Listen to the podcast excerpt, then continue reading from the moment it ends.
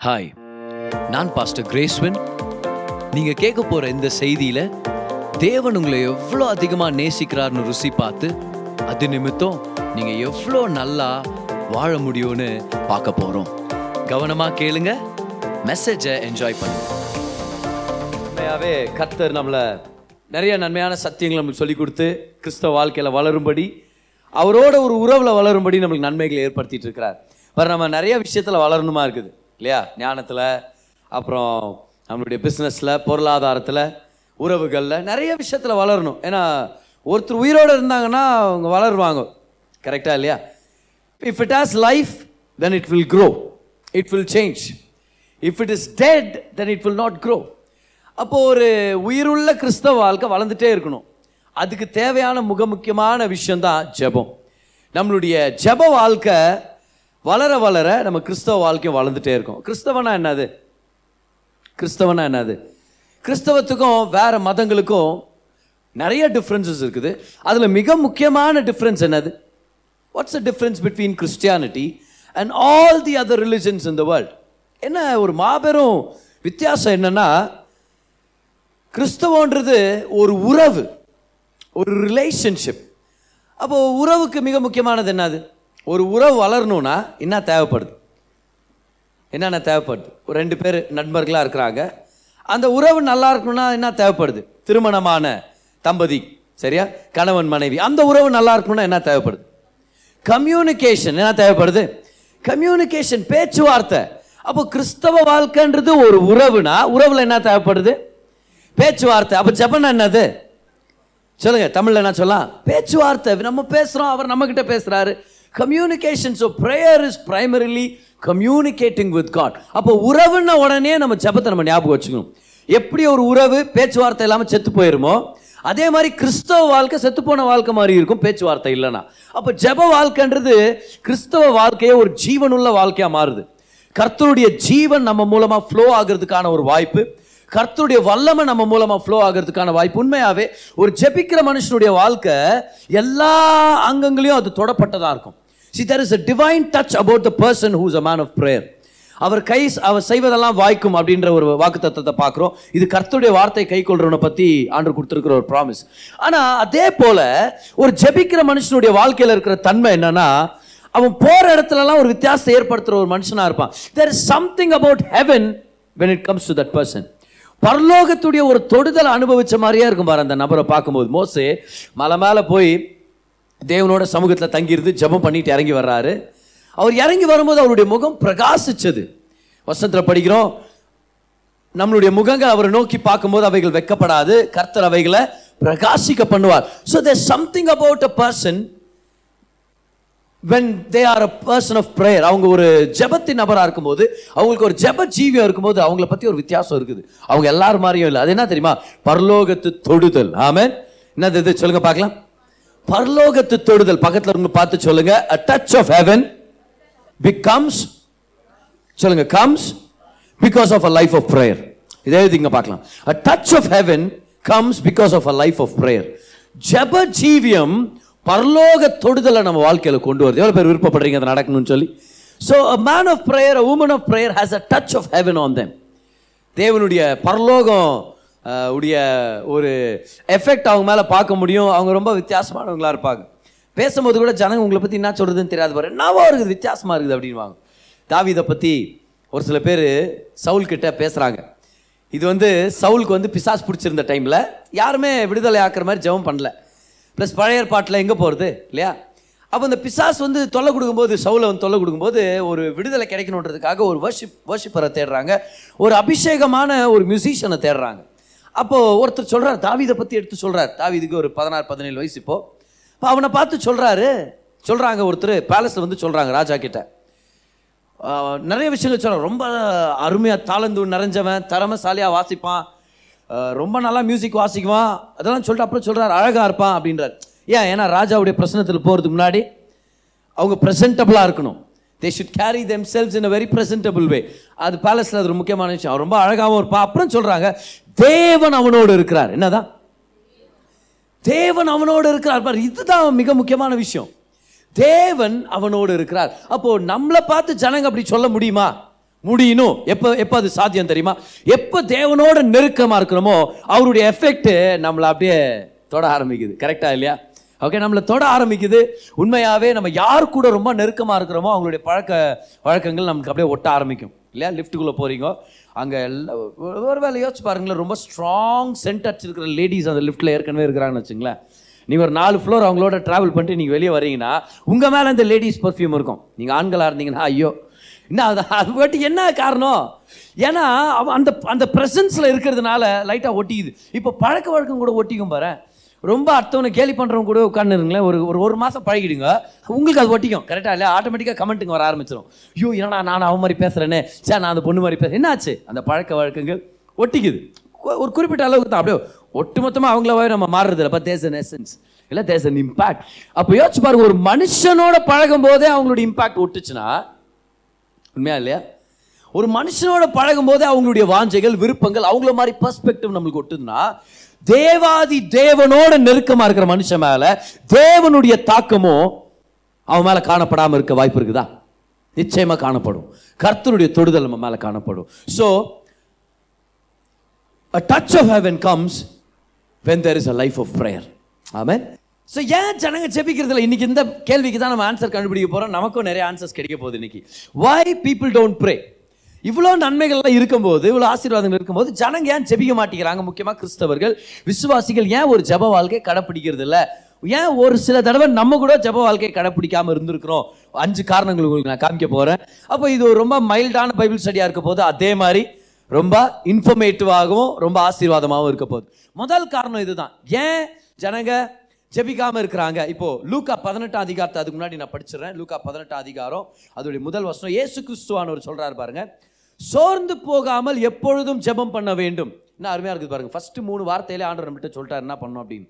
சோர்ந்து போகாமல் எப்பொழுதும் ஜெபம் பண்ண வேண்டும் என்பதை குறித்து அவர்களுக்கு அவர் ஒரு உவமையை சொன்னார். அப்போ ஜீசஸ் சொல்லிட்டார் சோர்ந்து போகாமல் எப்பொழுதும் ஜெபம் பண்ண வேண்டும். எல்லாரும் உள்ளத்து மேலே கை வச்சு சொல்லுங்க பார்க்கலாம். சோர்ந்து போகாமல் எப்பொழுதும் ஜெபம் பண்ண வேண்டும். Men ought to always pray அப்படின்னு இருக்குது. ஆல்வேஸ் ப்ரே எப்போவுமே அப்போ ஜப வாழ்க்கைன்றது ரொம்ப ரொம்ப முக்கியமான விஷயம். ஏன் இந்த ஜப வாழ்க்கையை ஒரு சில பேர் கடைப்பிடிக்கிறது இல்லைன்னா முதல் காரணத்தை எழுதிங்க பார்க்கலாம். பிசாசானவன். பிசாசானவன் சரியா? த டெவில் த டெவில் உண்மையாகவே பிசாசானவன் ஜெப வாழ்க்கை அட்டாக் பண்ணுறான் இப்போ வந்து பிசாசானவனா யார்? நீங்கள் ஜெபம் பண்ணும்போது எதிர் வீட்டில் பாட் போட்டு விட்றாங்களே அவங்கள பிசாசு நான் சொல்ல வரல. நீங்கள் ஜெபம் பண்ணும்போது பசங்க ஓடி வந்து அம்மா காப்பி பண்ணி கொடுமா டீ பட்டி கொடுங்கம்மா அம்மா அது டை காணுமா பெல்ட் காணுமா சாக்ஸ் காணுமா எடுத்து கொடுக்குமா பர் அவங்கள அவங்கள கண்டிப்பாக நான் பிசாசுன்னு நான் சொல்ல வரல இந்த நேரத்தில். அதே மாதிரி உங்கள் கணவனையோ மனைவி மனைவியவோ நிச்சயமாக உங்கள் மாமியார் அப்படின்னு நம்ம சொல்லவே இல்லை. சரியா? ஸோ இது ரியலாகவே ஜனங்களை பற்றி இல்லை. பிசாசானவன் உண்மையாகவே ப்ரேயர் லைஃப்பை அட்டாக் பண்ணுறவன் பார் ஜெபம்ன்றது ஏன் முக்கியமானதுன்னா ஏன்னா நம்ம தேவனுடைய பிள்ளைகளாக இருக்கணும் தேவன் நம்மோட பேசணும்னு ஆசைப்படுறாரு. அப்போ தேவனோட நெருக்கமாக இருக்கும்போது நம்ம வாழ்க்கை வல்லமை நிறைஞ்ச வாழ்க்கையாக மாறுது. இந்த வல்லமையை வெறுக்கிறது யார்? பிசாசானவன். பார் ஜெப வாழ்க்கையை தடுத்துட்டானா வல்லமையை தடுக்க முடியும் அவனால். நம்ம வாழ்க்கையில் வல்லமையை தடுக்கணும்னா ரொம்ப சிம்பிள் ஆண்டவர்கிட்ட நம்மளை கட் பண்ணிட்டா போதும். கரெக்டாக இல்லையா? ஒரு ஏதோ ஒரு எலக்ட்ரிக் அப்ளையன்ஸ் ஒரு அயன் பாக்ஸோ இல்லை ஹேர் ட்ரையரோ லைட்டாக கரண்ட் ஷாக் அடிக்கிற மாதிரி இருக்குது. இப்போ அது என்ன பயங்கரமாக இருக்கு? யோசிச்சு பாருங்க பார்க்கலாம். ஆ, இப்போ அயன் பாக்ஸ் எடுக்கிறீங்க டக்குன்னு ஏதோ ஷாக் அடிச்ச மாதிரி இது இப்போ என்ன பண்ணும் ஃபர்ஸ்ட் அதை? தண்ணி ஊற்றணுமா அது மேலே? என்ன பண்ணுறோம் அதை? ஃபஸ்ட் அதை டிஸ்கனெக்ட் பண்ணுறோம் பவர் சோர்ஸ்லேருந்து அப்போது ஒரு சில பேர் வாழ்க்கையில் வல்லமை தெரியும் போது பிசாசானவன் என்ன தெரியுமா நினைக்கிறான்? இவன் மேலே தண்ணியை ஊற்றியோ கம்பளியை போத்தியெல்லாம் யூஸ் இல்லை. இவனை முதல்ல அந்த பவர் சோர்ஸ் கிட்டேருந்து செப்பரேட் பண்ணும். யார் நம்மளுடைய பவர் சோர்ஸ் யார்? தேவன். அப்போ பிசாசான ஆட்டோமேட்டிக்காக என்ன நினைக்கிறேமா என்ன நினைக்கிறான்னா அந்த ஜெபம் செய்யாத மாதிரி அவனுக்கு கொஞ்சம் பிஸினஸை கொண்டு வரலாம். கொஞ்சம் டிஸ்ட்ராக்ஷன்ஸை கொண்டு வரலாம். அதனால தான் ஒரு சில வாலிப பிள்ளைகள் எனக்கு தெரியும் பாருங்க. நானும் அந்த அந்த குறிப்பிட்ட சீசன் நான் கடந்து வந்திருக்கிற ஒரு டைம் சீசன் கடந்து வந்துட்டேன். ஆனால் வாலிபம் கடந்து போல. ஹாலே லூயா ஓகே ஆனால் அந்த சீசன் கடந்து வரும்போது எப்போ ஒரு ஸ்ட்ராங் கமிட்மெண்ட் எடுக்கிறனோ கர்த்தருக்காக இதை செய்கிறோம் ஒரு தரிசனத்தின் அடுத்த பங்குக்கு போகணுமா? அப்போ தான் கொஞ்சம் டெம்டேஷன் அதிகமாகிற மாதிரி இருக்கும். அப்போ தான் ஏதோ ஒரு அழகான பொண்ணு வந்து பேசிட்டு போகிற மாதிரி இருக்கும். நம்மளுக்கு ஓ கர்த்தர் இவங்களை தான் என்னுடைய திருமண துணையாக ஏற்படுத்தி இருக்கிறாரோ என்னவோ? ஆனால் இதுக்காக நான் ஜெபிக்கவில்லையே. ஆனாலும் தேவன் அனுப்பி வைத்திருக்கிறார். இது தேவனா பிசாசான்னு அப்படி சொல்ல முடியும்? ஏன்னா அது ரைட் டைம் இல்லை. அந்த நேரத்தில் பார்த்தா அப்போ தான் ஊழியத்துக்காக ஒரு பெரிய திருப்பத்தை வாழ்க்கையில் கருத்து கொண்டு வந்திருப்பார். பார்த்தா ஒரு டெம்டேஷன் வரும். அப்போ ஞாபகம் வச்சுங்க யார்கிட்ட வந்திருக்க வாய்ப்பு இருக்குது? இப்போ அந்த பொண்ணு தான் பிசாசு நான் சொல்ல வரல. அப்போ யாரும் நீங்கள் சொல்ல தேவையில்ல. ஆனால் பிசாசானவன் மனுஷனுடைய இச்சைகளை தூண்டி விடுற மாதிரி நம்மளை டிஸ்ட்ராக்ட் பண்ணுற மாதிரி. பார் பிசாசுடைய ஆல்மோஸ்ட் முக் மிக முக்கியமான வெப்பன்ஸில் ஒரு முக்கியமான வெப்பன் என்ன தெரியுமா? டிஸ்ட்ராக்ஷன் என்னது அது? திசை திருப்புதல். டிஸ்ட்ராக்ஷன் அப்போது ஜெப வாழ்க்கையில் இருக்கும்போது யாராவது நம்மளை நல்லா நல்ல ஆண்டுட்டு வாஞ்சியா இருக்கும்போது தான் ஒரு பொண்ணு லவ் ப்ரப்போஸ் பண்ணுது. ஒரு பையன் என்னை ஃபாலோ பண்ணுகிறான் விசில் அடிக்கிறான் அவன் எனக்கு என்கிட்ட சொல்கிறான் நான் லவ் பண்ணுறான் அப்போ என்ன அர்த்தம்? இது தேவனிடத்துலேருந்து வந்திருக்கிற வாய்ப்பு இருக்குதா? ஆண்டவரே ப்ரேயர் லைஃப்பை டிஸ்ட்ராய் பண்ணுவாரா? அப்போ யார்கிட்ட வந்திருக்க வாய்ப்பு இருக்குது? பிசாஸ் கிட்டேருந்து வந்திருக்கிறதுக்கான வாய்ப்பு இருக்குது. அப்போ முதல் யார்கிட்ட இருந்து பிரச்சனை வருது? ஏன் ஜனங்க ஜெபிக்கிறது இல்லை ஏன் விசுவாசிகள் ஜெப வாழ்க்கையை கடைப்பிடிக்கிறது இல்லை நம்பர் ஒன் ரீசன் என்னது? பிசாஸ் ஆனவன் ஏன்னா பிசாசானவனுக்கு தெரியும் ஒரு ஜெபிக்கிற மனுஷன் வல்லமையான ஒரு மனுஷன். பைபிளில் யாருடைய ஸ்டோரி உங்களுக்கு ஞாபகம் வருது? அவன் ஜெபத்தை பிசாசானவன் தடை பண்ணுறதுக்கு தேசத்தில் ஒரு புது சட்டத்தை கொண்டு வந்தான். யார் யார் அந்த நபர்? ஜெபிக்கிற நபர் யார் பைபிளில்? வெரி குட் டேனியல் இப்போ ஜேம்ஸ் அவ்வளோ ப்ரேயர் பண்ணுறதில்ல நம்ம தெரியும் இல்லை ஆனால் இல்லை இல்லை நம்ம டேனியல் இவங்க எல்லாரும் நல்லா ஜெபம் பண்ணுறாங்க நம்புகிறேன் பைபிளில் இருக்கிற டேனியல் பைபிளில் இருக்கிற டேனியலா தானியல் எவ்வளோ ஜெபம் பண்ணாருன்னா அவருடைய சத்ருக்கள் அவருடைய ஜெப வாழ்க்கையை தடை பண்ணணும்னு நினைக்கிறாங்க. ஏன்னா அவங்களுக்கு தெரிஞ்சிருச்சு டேனியலை தொட்டா ஷாக் அடிக்குதுன்னா அப்போ பவர் சோர்ஸை கட் பண்ணும். அவனை ஜெபம் பண்ணாமல் தடுத்துட்டா போதும். இப்போ தானியல் எப்படின்னா யூத கலாச்சாரத்து பிரகாரம் அந்த முறைமையின் பிரகாரம் எருசலேமை நோக்கி தன்னுடைய ஜன்னல்களை திறந்து வச்சு ஏன்னா இஸ்ரவேல் ஜனங்க உலகத்தில் எந்த பகுதியில் ஜெபம் பண்ணாலும் எருசலேம் தேவாலயத்தை நோக்கி ஜெபம் பண்ணுவாங்க. ஏன்னா சாலமன் டெடிகேட் பண்ணும்போது டெம்பிளை டெடிகேட் பண்ணும்போது சொல்கிறாரு இந்த இடத்த நோக்கி யார் யார் ஜெபம் பண்ணுறாங்களோ உங்கள் ஜெபத்தை கேளுங்க. ஸோ யூதர்களுக்கு கர்த்தர் ஒரு ப்ராமிஸை வச்சிருக்கிறார். இப்போ நம்ம கூட போய் எருசலேம் போகும்போது அங்கே தேவாலய தேவாலயத்தில் அதான் சாலமோன் இல்லைன்னா ஏரோத் ராஜா கட்டின அந்த தேவாலயத்தில் மிச்சம் இருக்குது ஒரே ஒரு செவில் தான் செவுரு தான். அந்த செவருக்கிட்ட தான் போய் நிறைய பேர் ஜெபம் பண்ணுற வீடியோஸ் எல்லாம் நம்ம பார்ப்போம். பார்த்துருக்கீங்களா? த வெயிலிங் வால் அப்படின்னு சொல்லுவாங்க. த வெஸ்டர்ன் வால்னு சொல்லுவாங்க அதுக்கு. அங்கே போய் நிறைய பேர் ஜெபம் பண்ணுவாங்க. அந்த செவருடைய சந்திலெல்லாம் ப்ரேயர் ரிக்வஸ்ட்டை எழுதி உள்ளே வச்சுருப்பாங்க. ஒரு ஒரு ஒரு நம்பிக்கையின் அடையாளம். இப்போது நம்ம எருசலேமுக்கு போகும்போது கூட நம்ம கண்டிப்பாக போய் ஜெபம் பண்ணலாம். செவுரு கிட்ட இல்லை தேவனிடத்துல ஆனா அந்த இடம் ஜெபத்துக்காக டெடிகேட் ஆன ஒரு இடம். See the church is a house of prayer. உண்மையா இல்லையா? அதனால தான் வேறு எங்கே ஜெபம் பண்ணாலும் சர்ச்சில் வந்து ஜெபம் பண்ணும்போது உண்மையாகவே அதில் ஒரு ஸ்பெஷல் எஃபெக்ட் இருக்குது. ஏன்? ஏன்னா இந்த இடம் வி- விசேஷித்த வகையில் ஜெபத்துக்காகவே ஒழுங்கு பண்ண இடம். இந்த இடத்துல கர்த்தரை நம்ம சந்திக்க முடியும். பார் யாக்கோபு தேவனை எந்த இடத்துல சந்திச்சாரோ அந்த இடத்துல பெத்தல்னு பேர் வைக்கிறார். இது தேவனுடைய வீடு. பார் சபை தேவனுடைய வீடு. அப்போ இங்கே நம்ம ஜெபம் பண்ணும்போது உண்மையாகவே ஒரு ஸ்பெஷல் எஃபெக்ட் இருக்குது. ஏன்னா நம்மளுடைய மைண்டுக்கு ஒரு கான்சியஸ்னஸ் இருக்குது. இது சர்ச் இது தேவனை சந்திக்கிற இடம். இப்போ நல்லா கவனிங்க. எந்த இடத்துல ஜபம் பண்ணாலும் கர்த்தர் நம்ம ஜெபத்தை கேட்கிறார். எல்லா இடத்துலயும் கர்த்தர் நம்மளோட தான் இருக்கிறார். எல்லா இடத்துலயுமே வானங்கள் நமக்காக திறந்துருக்குது. ஆனா ஆண்டுடைய ப்ராமிஸ் இருக்கிற ஒரு இடம் என்ன தெரியுமா? கண்டிப்பாக உன்னை வந்து சந்திக்கிறன்ற இடம் வந்து அவருடைய ஜனங்கள். எங்க ரெண்டு அல்ல மூன்று பேர் என் நாமத்தில் நீங்க ஒன்று கூடி வர்றீங்களோ அந்த இடத்துல நான் இருக்கிறேன். இது அவருடைய ப்ராமிஸ் இது அவருடைய ப்ராமிஸ் ஸோ டேனியல் என்ன பண்ணுவாருன்னா எல்லா யூத ஜனங்களை போலவே தினமும் ஒரு மூணு தடவை ஜெபம் பண்ற பழக்கம் அவருக்கு. ஓகே மூணு தடவை ஜெபம் பண்ற பழக்கம். அதனால இவர் ஜன்னல் திறந்து வச்சு நல்லா ஜெபம் பண்ண ஒருவேளை சத்தமா ஜெபம் பண்ணுறாரு என்னவோ கண்டுபிடிச்சிட்டாங்க அது சத்ருவான். அப்போ அவங்க ஒரு ராஜாக்கிட்ட போய் இஸ்ரவேல் ஜனங்களை பற்றியே தப்பு தப்பாக சொல்லி நீங்கள் ஒரு சட்டத்தை கொண்டு வாங்க நீங்கள் தான் தெய்வம். அதான் ஜாலரா தட்டி எல்லாத்தையும் செஞ்சிடலாம்னு நினைக்கிறேன் தெரியுமா? நீங்கள் தான் நீங்கள் தான் தெய்வம். ராஜாவே உங்களை தவிர கடவுள் யார்? அதனால் இந்த ராஜா பேர் வந்து தரியு. தரியு ராஜாவே உங்களை தவிர வேறு யாரையும் வணங்கக்கூடாதுன்னு நீங்கள் ஒரு சட்டத்தை கொண்டு வாங்க. எல்லாம் யாரை அட்டாக் பண்ணுறதுக்கு யாரை?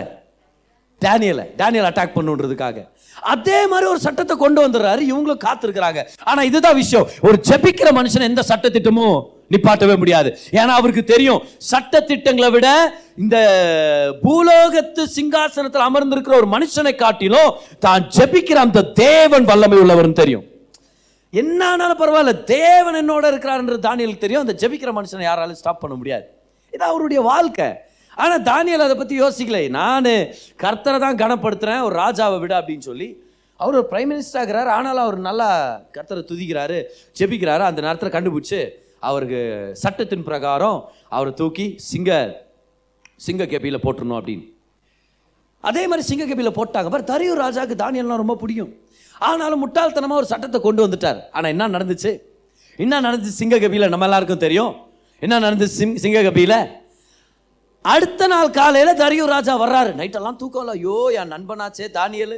தானியல் வந்து கொஞ்சம் வயதில் மூத்தவர். தரியு ராஜா சிங்காசனத்துக்கு வரும்போது தானியல் வந்து நல்ல வயது சென்றவராக இருக்கார். அவர் வயசானவர் ரொம்ப ஞானம் நிறைஞ்சவர். அவர் மேலே ஒரு பெரிய மரியாதை தரியூர் ராஜாவுக்கு. ஐயோ இவரை போய் நம்ம தூக்கி போட்டோமே இந்த மாதிரி சிங்ககபியில் அப்படின்னா அடுத்த நாள் காலையில் தரியூர் ராஜா அதிகாலையில் போய் கூப்பிட்றாரு பாரு. நீ நம்பின தேவன் தானியல் கூப்பிடுறார். தானியல் தானியல் நீ நம்பின தேவன் உன்னை காப்பாத்தினாரா? காப்பாத்தினாரா? அடுத்தவங்களா இருந்தால் யோசிச்சிருப்பாங்க. சே ராஜா பாரா. அவ்வளோ துக்கத்தில் வந்து கேட்டுனுக்கிறார் ஆனால் உள்ளேருந்து ஒரு சத்தம் வருது. உள்ளேருந்து ஒரு சத்தம் வருது. என்னன்னு? நான் நம்பின தேவன் தன்னுடைய தூதர்கள் அனுப்பி சிங்கத்துடைய வாயை அடைச்சிட்டார் ராஜாவே. நான் உயிரோட இருக்கிறேன். ஒரு ஜெபிக்கிற மனுஷனை என்ன மாதிரி பிசா இருந்தாலும் தோக்கடிக்க முடியாது. ஏன்னா தான் யார்கிட்ட ஜெபம் பண்றாரு? உலகத்தே படைச்ச உன்னதமான மகா வல்லமையான சர்வ வல்ல தேவனை நம்ம நம்ம ஜெபம் பண்ணிட்டு இருக்கிறோம். தடை செய்ய முடியாது. ஆனா பிசா அவன் நினைச்சான் பாரு தானியலுடைய வாழ்க்கையை க்ளோஸ் பண்ணிடணும்னு சொல்லி. தானியல் விடவே இல்லை. அதுவும் நம்ம வசந்த நம்ம படிக்கிறோம். இப்போ நம்ம என்ன நினைக்கிறோன்னா தானியல் போய் கபாரன் சிங்க கபில விழுந்தாரு. சிங்கம் அப்படியே கடிக்க போச்சு. கடிக்க போகும்போது தூதர் வந்து அப்படியே எல்லாரும் வாயை அடைச்சி விட்டாரு அப்படின்னு சொல்லி. ஆனா எப்ரேயர் பதினோரு அதிகாரத்தை நம்ம படிக்கிறோம். By faith they shut the mouth of lions அப்படின்னு இருக்குது. விசுவாசத்தினால் சிங்கத்தின் வாயை அடைத்தார்கள். இப்போ எப்ரேயர் பதினொன்னுல யார் வாயை அடைச்சதா? விசுவாசிக்கிறவங்க. அப்ப இந்த இந்த இந்த ஸ்டோரியில விசுவாசிச்சவர் யாரு? அப்போ அடைச்சது யாரு?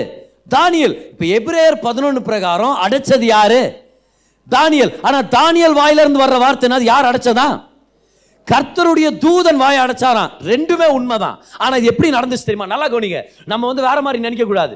அப்படியே தானியலை தூக்கி கெபில போட்ட உடனே தானியல் அப்படியே அலறி அடிச்சு அப்படியே ஜபிக்கலாம் ஐயோ ஆண்டவரே மனமிறங்கும் இந்த சிங்கங்கள் பல்லு கூட விளக்கல. ஆண்டவர் வந்து கிட்ட வந்து மோது பாக்குதுங்க என்ன? இல்லை காப்பாத்துக்கு ஆண்டவர். ஐயோ ஆண்டவர் தாவடிக்க வேண்டாம். அப்படியெல்லாம் ஜெபம் பண்ணல அவரு. தானியல் என்ன பண்ணார் தெரியுமா? ஜபத்தின் மனுஷன் வல்லமையான மனுஷன். கமானோ ராமன் சொல்லுங்க பார்க்கலாம். ஜபத்தின் மனுஷன் வல்லமையான மனுஷன். அப்போ தானியல் என்ன பண்ணார் தெரியுமா?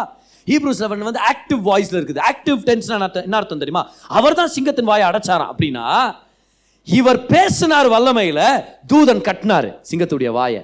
அப்போ தானியலை தூக்கி கெபில போட்ட உடனே தானியல் ஓடி ஒழிஞ்சுன்னு சிங்கத்துக்கிட்ட இருந்து ஐயோ அலறியாச்சுன்னு நடிகினாலாம் ஒன்றும் இல்லை. தானியல் கமாண்ட் பண்ணியிருக்கிறார் என்னன்னு? ஒவ்வொரு சிங்கத்தை பார்த்து குவாயட் யாரும் வாயை தரக்கூடாது தானியல் சொல்லியிருப்பார்னு நினைக்கிறேன். ஓகே உங்களை திட்டில் கவலைப்படாதீங்க. அந்த சிங்கத்தை பார்த்து அவர் சொல்லியிருப்பார். யார் வாய் தரக்கூடாது ஷப் ஷப் ஷப் ஷப் உட்கார் உட்கார். சைலண்டர் சைலண்டர் இவர் கட்டளை இட்டாரு தேவ தூதர் வந்து அந்த கட்டளைக்கான வேலையை செஞ்சு முடிச்சார். ஜெபிக்கிற மனுஷன் வல்லமையான மனுஷன். அதனால தான் பிசாசானவர் ஜெபத்தை தடை பண்ணுன்னு நினைக்கிறான்.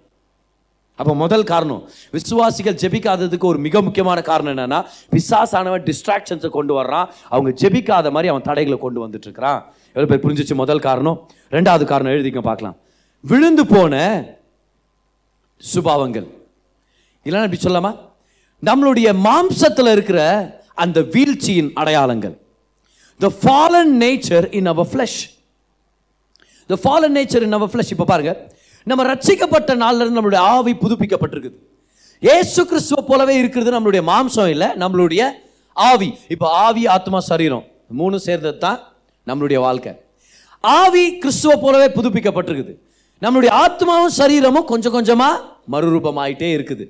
ஆனால் நம்ம முழுசாக மறுரூபமாக்கப்பட்ட நம்மளுடைய ஆவி எப்பவுமே உற்சாகமாக இருக்குது. எப்பவுமே தேவன் மேலே நோக்கமாக இருக்குது. ஆனால் சரீரமும் நம்மளுடைய ஆத்மாவும் ரொம்ப வீக்காக இருக்குது. இப்போ கொஞ்சம் கொஞ்சமாக நம்ம என்ன பண்ணுறோம் கர்த்தருடைய வார்த்தையை பேசி அதை அப்படியே ரினியூ பண்ணிகிட்டே வரோம். டிரான்ஸ்ஃபர்மேஷன் பார்த்துட்டே இருக்கிறோம். ஏசு கிறிஸ்துவானவர் சொல்கிறார் பாருங்க மற்ற இருபத்தி ஆறாம் அதிகாரம் நாற்பத்தி ஓராம் வசனத்தில்.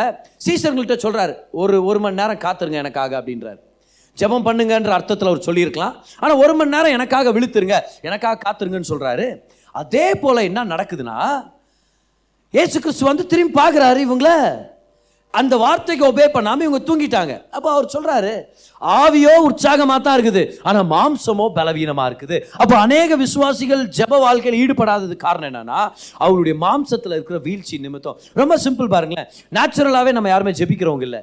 ஜெபத்துக்காக ஆவியானவர் வேணும் சகாயம் பண்ணுறதுக்கு ஜெபத்துக்காக ஒருத்தர் போதிக்கணும். நான் ஒரு சீரியஸே எடுக்கணுமா இருக்குது பார் ஜெபம் பண்ணுங்க அப்படின்னு சொல்லி. அப்போ நேச்சுரலாக மனுஷனுடைய இன்ஸ்டிங் வந்து ஜெபம் பண்ணுறது இல்லை ஜெபம் பண்ணாமல் வாழ்றது தான் நேச்சுரல் இன்ஸ்டிங்டே மனுஷனுடைய. நேச்சுரலான ஒரு விஷயம் என்ன தெரியுமா? ஜெபம் பண்ணாமல் வாழ்றது. ஏன்? ஏன்னா பாவம் பண்ணும்போது மனுஷன் பாவம் பண்ணும்போது ஆண்டவர் விட்டு ஒளிஞ்சிக்கிட்டானே தவிர்த்து ஆண்டவர் கிட்ட ஓடி போல. இப்போ ஆதாமேவால் தப்பு பண்ண உடனே ஆண்டவர் கிட்ட ஓடி வரல. ஆண்டவரே எங்களை காப்பாற்றுங்க தப்பு பண்ணிட்டோன்னு. ஆண்டவர் ஆதாமே நீ எங்கேனா ஆதாம் சொ ஆதாம் சொல்கிறார் இல்லை நான் ஒளிஞ்சு ஏன்னா நான் நிர்வாணமாக இருக்கிறேன். ஆண்டவர் கேட்குறாரு ஏன் நான் நான் சாப்பிட வேணாம்னு சொன்னது சாப்பிட்டேன் நீ. யார் சொன்னது? நீ நிர்வாணமாக இருக்கிற. அப்போ ஆதாம் பாவத்து நிமித்தம் தேவன் இடத்துக்கு ஓடி போல. தேவனை விட்டு ஓடி போய் ஒளிஞ்சார். அப்போ நேச்சுரலாகவே ஒரு மனுஷன் ஜெபிக்கிற மனுஷன் இல்லை. ஜெபம் இல்லாமல் வாழ்ந்து காட்டுவேன். நானே என் சொந்த பலத்தினால அத்தி அலைகளை தைச்சு போட்டுக்குவேன். நானே என் சொந்த கிரியைகளால் வாழ்ந்து காட்டுவேன்றது தான் நேச்சுரல் மேனுடைய டெண்டன்சி ஆனால் ஜெபத்தை ஜெப வாழ்க்கையை நம்ம கடைப்பிடிக்கணும்னு நம்மளுக்கு ஆவியானவர் தேவை. நமக்கு நல்ல போதனைகள் தேவைப்படுது. நல்லா கவனிங்க. ஜெபம் பண்ணும்போது நம்ம ஆண்டுடைய பிரசனத்தை அனுபவிக்கிறோம். What is prayer prayer is an encounter with presence of God அப்போது பாவம் என்ன பண்ணுது? ப்ரேயர்லெஸ் வாழ்க்கைக்கு நம்மளை கொண்டு போகுது. அப்படின்னா பாவம் பண்ண பாவம் பண்ண தேவனிடத்தில் போகாத அப்படின்ற அந்த உள்ளத்தை ஆட்டோமேட்டிக்காக நீ உணர முடியும். ஏன்னா நேச்சுரலாகவே கண்டம்னேஷன் நம்ம அட்டாக் பண்ண ஆரம்பிக்கும். குற்ற உணர்ச்சி ஆக்கினை தீர்ப்பு நமக்குள்ளேருந்து இருந்து இருந்து நம்மளை அட்டாக் பண்ண ஆரம்பிக்கும். அப்போது தொடர்ந்து ஒருத்தன் பாவ வாழ்க்கையில் இருந்தானா அவன் அவனுக்கு ஜெப வாழ்க்கையில் இன்ட்ரெஸ்ட் கம்மியாயிரும். ஆனால் தொடர்ந்து ஒருத்தன் ஜெப வாழ்க்கையில் இருந்தால் பாவம் பண்ணுற இன்ட்ரெஸ்ட் கம்மியாயிரும். புரிஞ்சா என்ன சொல்கிறேன்னு தொடர்ந்து பாவ வாழ்க்கையில் இருக்கிறவன் ஜெபம் பண்ணுற இன்ட்ரெஸ்ட் ரொம்ப கம்மியாக இருக்கும்.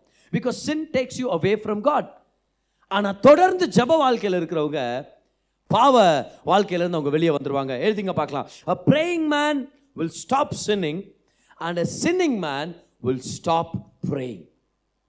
A praying man will stop sinning and a sinning man will stop praying எல்லாரும் கை உயர்த்துங்க பார்க்கலாம். அந்த நேரத்தில் நீங்கள் நோட்ஸ் எழுதி முடிச்சிட்டிங்கன்னா நோட்ஸ் எழுதி முடிச்சுட்டு கை உயர்த்தி சொல்லுங்க. ஆண்டவர் ஒரு ஜெப வாழ்க்கையை என் வாழ்க்கையில் நான் கடைப்பிடிக்கணும்னு விருப்பப்படுறேன். ஹோலி ஸ்பிரிட் எனக்கு சகாயம் பண்ணுங்க. ஹோலி ஸ்பிரிட் என்னை பலப்படுத்துங்க. ஹோலி ஸ்பிரிட் என்னை என்னை உங்களை கிருபையால் நிரப்புங்க. ஹோலி ஸ்பிரிட் அந்த வாஞ்சை அதிகமாக்குங்க. ஜெபத்துக்கு சகாயம் பண்ணுறதுக்காகவே இறங்கி வந்திருக்கிறீரே. உங்கள் தயவுகளுக்காக நன்றி. ஹோலி ஸ்பிரிட் நான் ஜெபிக்கிற மனுஷனா இருக்கணும். பாருங்கள் ஜெபிக்கிற மனுஷன் பாவம் பண்ணுறதை நிப்பாட்டுவான். பாவத்திலேயே இருக்கிற மனுஷன் ஜெபம் பண்ணுறதை நிப்பாட்டிடுவான். ஆனால் பாவத்துக்கான ஒரே வழி என்ன தெரியுமா? தேவனிடத்தில் ஓடி வர்றது. கவனிங்க பாவத்துக்கான விடுதலை பரிசுத்தம் இல்லை. பாவத்துக்கான விடுதலை பரிசுத்தமான தேவனோட ஒரு செப நெருக்கம். It's a prayer relationship with God ஹால come on நான் ஒரு நன்றி சொல்லுங்க பார்க்கலாம் கரங்களை தட்டி. பாவ வாழ்க்கை வெளியே வரணும்னா பரிசுத்தமாக வாழணுன்ற பிரயாசம் இல்லை. பரிசுத்தரோட நெருக்கமாக இருக்கணுன்ற அந்த இணைப்பு அந்த ஜெப நெருக்கம். ஸோ ரெண்டாவது காரணம் ஏன் விசுவாசிகள் ஜெப வாழ்க்கையில் ஈடுபடுறதில்ல? ஃபாலன் நேச்சர் இந்த ஃப்ளஷ் மூணாவதாக ஏன் விசுவாசிகள் ஜெப வாழ்க்கையில் ஈடுபடுறது இல்லை தெரியுமா? ஏன்னா அவங்களுடைய ஜெபங்கள் ஒரு சில ஜெபங்கள் கேட்கப்படாததுனால அவங்க சோர்ந்து போயிட்டாங்க. இது எத்தனை பேர் ஒத்துக்க முடியும்? நம்ம வாழ்க்கையில் இப்படி நடந்திருக்குது. இவ்வளோ ப்ரேயர் பண்ண அது நடக்கல. சரி விடு இனிமே கொஞ்சம் கம்மியாகவே ஜெபம் பண்ணலாம். ரொம்பலாம் ஜெபம் பண்ணி ரொம்ப நம்பிக்கை வச்சு மனத்தை பேஜார் பற்றிக்க கூடாது அப்படின்னு நினைப்போம். ஏன்னா ஜெபங்கள் கேட்கப்பட்டுச்சுன்னா சந்தோஷம் அதிகமாகுது. ஆனால் ஜெபங்கள் கேட்கப்படலைன்னா விரக்தி டிசப்பாயின்மெண்ட் இப்படி நடக்கலையே அப்படின்னு சொல்லி ஆண்டவர் மேலேயே நம்பிக்கை வந்து சேலஞ்ச் ஆயிடுது அப்போ நம்ம என்ன பண்ணிடுறோம்? கேட்கப்படாத ஜெபத்து நிமித்தம் சோர்ந்து போயிடுறோம். பார் ஜெபங்கள் கேட்கப்படல இல்லைன்னா ஜெபத்துக்கான பதில் கொடுக்கப்படலைன்னா அதுக்கு என்னென்ன காரணமாக இருக்கலாம்? ஆண்டோர் ஜெபத்தை கேட்கலன்னு சொல்லிடலாமா எடுத்த உடனே? அப்படி சொல்லாமா நம்ம? இல்லை என்ன சொல்லலாம்? ஒருவேளை சரியான எண்ணத்தோடு நம்ம கேட்காம இருந்திருக்கலாம். இல்லை தவறான டைமிங்கில் அதை நம்ம கேட்டிருக்கு நம்ம கேட்காம இருந்திருக்கலாம்.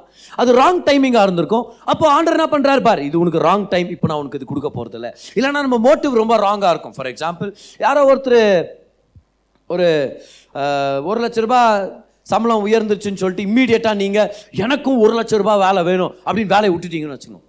வேலையை விட்டுட்டு எனக்கு ஒரு லட்ச ரூபாய் சம்பளம் வர வேலை எனக்கு கொடுங்க ஆண்டவர். அவனுக்கு கொடுத்தீங்களா எனக்கு கொடுங்க. பாரு இதில் என்ன இருக்குது? இதில் வந்து ஒரு போட்டி போடுற ஒரு தன்மை தெரிய வருது. இதில் ஒரு பொறாமை தெரிய வருது. இதில் வந்து ஒரு இன்செக்யூரிட்டி தெரிய வருது. இந்த ஜெபத்தை கர்த்தர் கேட்பாரா? இப்போ லாட்ரி டிக்கெட் வாங்குறோம்ப்பா யாரோ பத்து லட்ச ரூபாய் லாட்ரி டிக்கெட்டு சரியா? அது ஒரு ஐம்பது டிக்கெட் வாங்கி வச்சு ஜபம் பண்ணுன்றாங்க. என்கிட்ட எத்தனை வராங்கன்னா ஜபம் பண்ணுமா? வானாவா இப்போ அதை ஜெயிச்சுட்டு தசம பாகம் எத்தனை வந்தால் ஜெபம் பண்ணலாம். அது வேற கணக்கு. அது ஒரு காமெடிக்கு தான் சொன்னார் ஆனால் அந்த லாட்ரி டிக்கெட்டுக்காக ஜெபம் பண்ணலாம்? ஏன்னா அது கர்த்தருடைய வழி இல்லை. கர்த்தர் எப்படி ஒரு மனுஷனை முன்னேற்றுறாரு லாட்ரி டிக்கெட் மூலமாவா? இல்லை கர்த்தருடைய ஆசீர்வாதம் அவன் மேலே இருக்கிறது தெரிஞ்சு அவன் கையில் பிரயாசத்தை ஆசீர்வச்சு கர்த்தர் அவனுக்கு செழிப்பை கொண்டு வர்றார். சரி கர்த்தருடைய ஆசீர்வாதம் நம்ம மேலே இருக்குது. எத்தனை பேர் ஒத்துக்கிறீங்க? அது எத்தனை பேர் தெரியும் அது? அவருடைய ஆசீர்வாதம் நம்ம மேலே இருக்குது. இப்போ அந்த ஆசீர்வாதம் வேலைக்கு போகணும்னா நம்ம வேலைக்கு போகணும். அப்ப நான் போய் ஆண்டு சொல்றார் உன் கையின் பிரயாசத்தை ஆசீர்வதிக்குவேன். அப்புறம் ஆண்டர்கிட்ட நான் சொல்கிறேன் எங்கள் ஆண்டவரை ஆசீர்வதிக்கிறீங்க. ஆண்டர் சொல்ல தான் சொன்னனே உன் கையின் பிரயாசத்தை ஆசீர்வதிக்குவேன். கை ஆசீர்வதிக்கிறேன்றது வேற. கையின் பிரயாசம்னா என்ன அர்த்தம்? அந்த கையின் திறமைகளை வச்சு நம்ம கிடைச்சிருக்கிற வாய்ப்புகளை பயன்படுத்தி நம்ம ஒரு ஒழுங்கான செயல்களை விதைக்கும் போது அப்படின்னா ஒரு வேலைக்கு போய் ஜாயின் ஆகும் போது ஒரு பிஸ்னஸை துவங்கும் போது ஒரு வேலையை செய்யும் போது கர்த்தர் அதை ஆசீர்வதிக்கிறார். அந்த ஆசீர்வாதத்தினால கர்த்தர் நம்மள ஐஸ்வர்யவான்களாக மாத்துறாரு. அப்போ ஏன் ஒரு சில ஜபங்கள் கேட்கப்படுறது இல்லைன்னா தவறான டைமிங்கில் இருக்கும். யோசிச்சு பாருங்க பதினெட்டு வயசு பையன் அவன் ஜபம் பண்ணுற ஆண்டவர் எனக்காக வாழ்க்கை துணை கொடுங்க ஆண்டவர். யார் என் ஒய்ஃப்னு காமிங்க. இப்போ கரெக்ட் டைம் அது? ராங் டைம் அப்போ ஆண்டர் அந்த ஜபத்தை கேட்கறது இல்லை அதுக்கு நான் ஆண்டர் ஜபத்தை கேட்கல அதனால இனி ஜபம் பண்ணவே மாட்டேன்றது முட்டாள்தனம். கரெக்டா அப்போ ஒரு சில நியாயமான காரணங்களுக்காக நம்மளுடைய ஜபங்களுக்கான பதில் நம்மளுக்கு கிடைக்கல. ஆனா சோர்ந்து போயிடக்கூடாது. எப்போதும் ஜபம் பண்ணும். ஏன் தெரியுமா? எல்லாரும் ஞாபகம் வச்சுங்க. எல்லா தேவ மனுஷனும் தேவ மனுஷியும் ஏதோ ஒரு காலகட்டத்தில் ஜெபங்கள் அவங்களுக்கு கேட்கப்படாத நிலை இருந்துச்சு. ஆனாலும் அவங்க தொடர்ந்து ஜெபம் பண்ணாங்க. அதனால தான் தேவ மனுஷர்கள் தேவ மனுஷிகள். ஏன் ஜெபம் பண்ணாங்க? இந்த கேள்வி கேட்கலாமா? ஏன் ஜெபத்துக்கான பதில் கிடைக்காத போது கூட ஏன் நம்ம இன்னும் ஜெபம் பண்ணோம்? ஏன் ஒரு சில பேர் ஜெபம் பண்ணாங்க? ஏன்? ஏன்னா அவங்களுக்கு ஜபம்ன்றது தேவனுடைய பிரசனத்தை பத்தி ஆண்டு நம்மளுக்கு கொடுக்குற பிரசன்ட்டுங்களை பத்தி இல்ல. கமான் யாருக்காவது புரிஞ்சுச்சா? ராமன் சொல்லுங்க பார்க்கலாம். பக்கத்தில் ஒரு பாட்டு சொல்லுங்க. It's not about the presence it's about his presence இப்போ ரெண்டு பிரசன்ஸும் வேற வேற ஸ்பெல்லிங்கு சரியா? கன்ஃபியூஸ் ஆகிடாதீங்க ப்ரெசன்ட் கிறிஸ்மஸில் ஒரு ப்ரெசன்ட் கிச்சன் கொண்டு வந்துருமா அப்போ இவங்க ஆண்டவர்கிட்ட வந்தாங்க. இவங்களுக்கு வேணுன்ற ப்ரெசன்ட் கிடைக்காம போயிடுச்சு ஆண்டவர் எனக்கு வேலை உயர்வு எனக்கு இந்த பிஸ்னஸ் எனக்கு இந்த பொருளாதாரம் இந்த பண தேவை.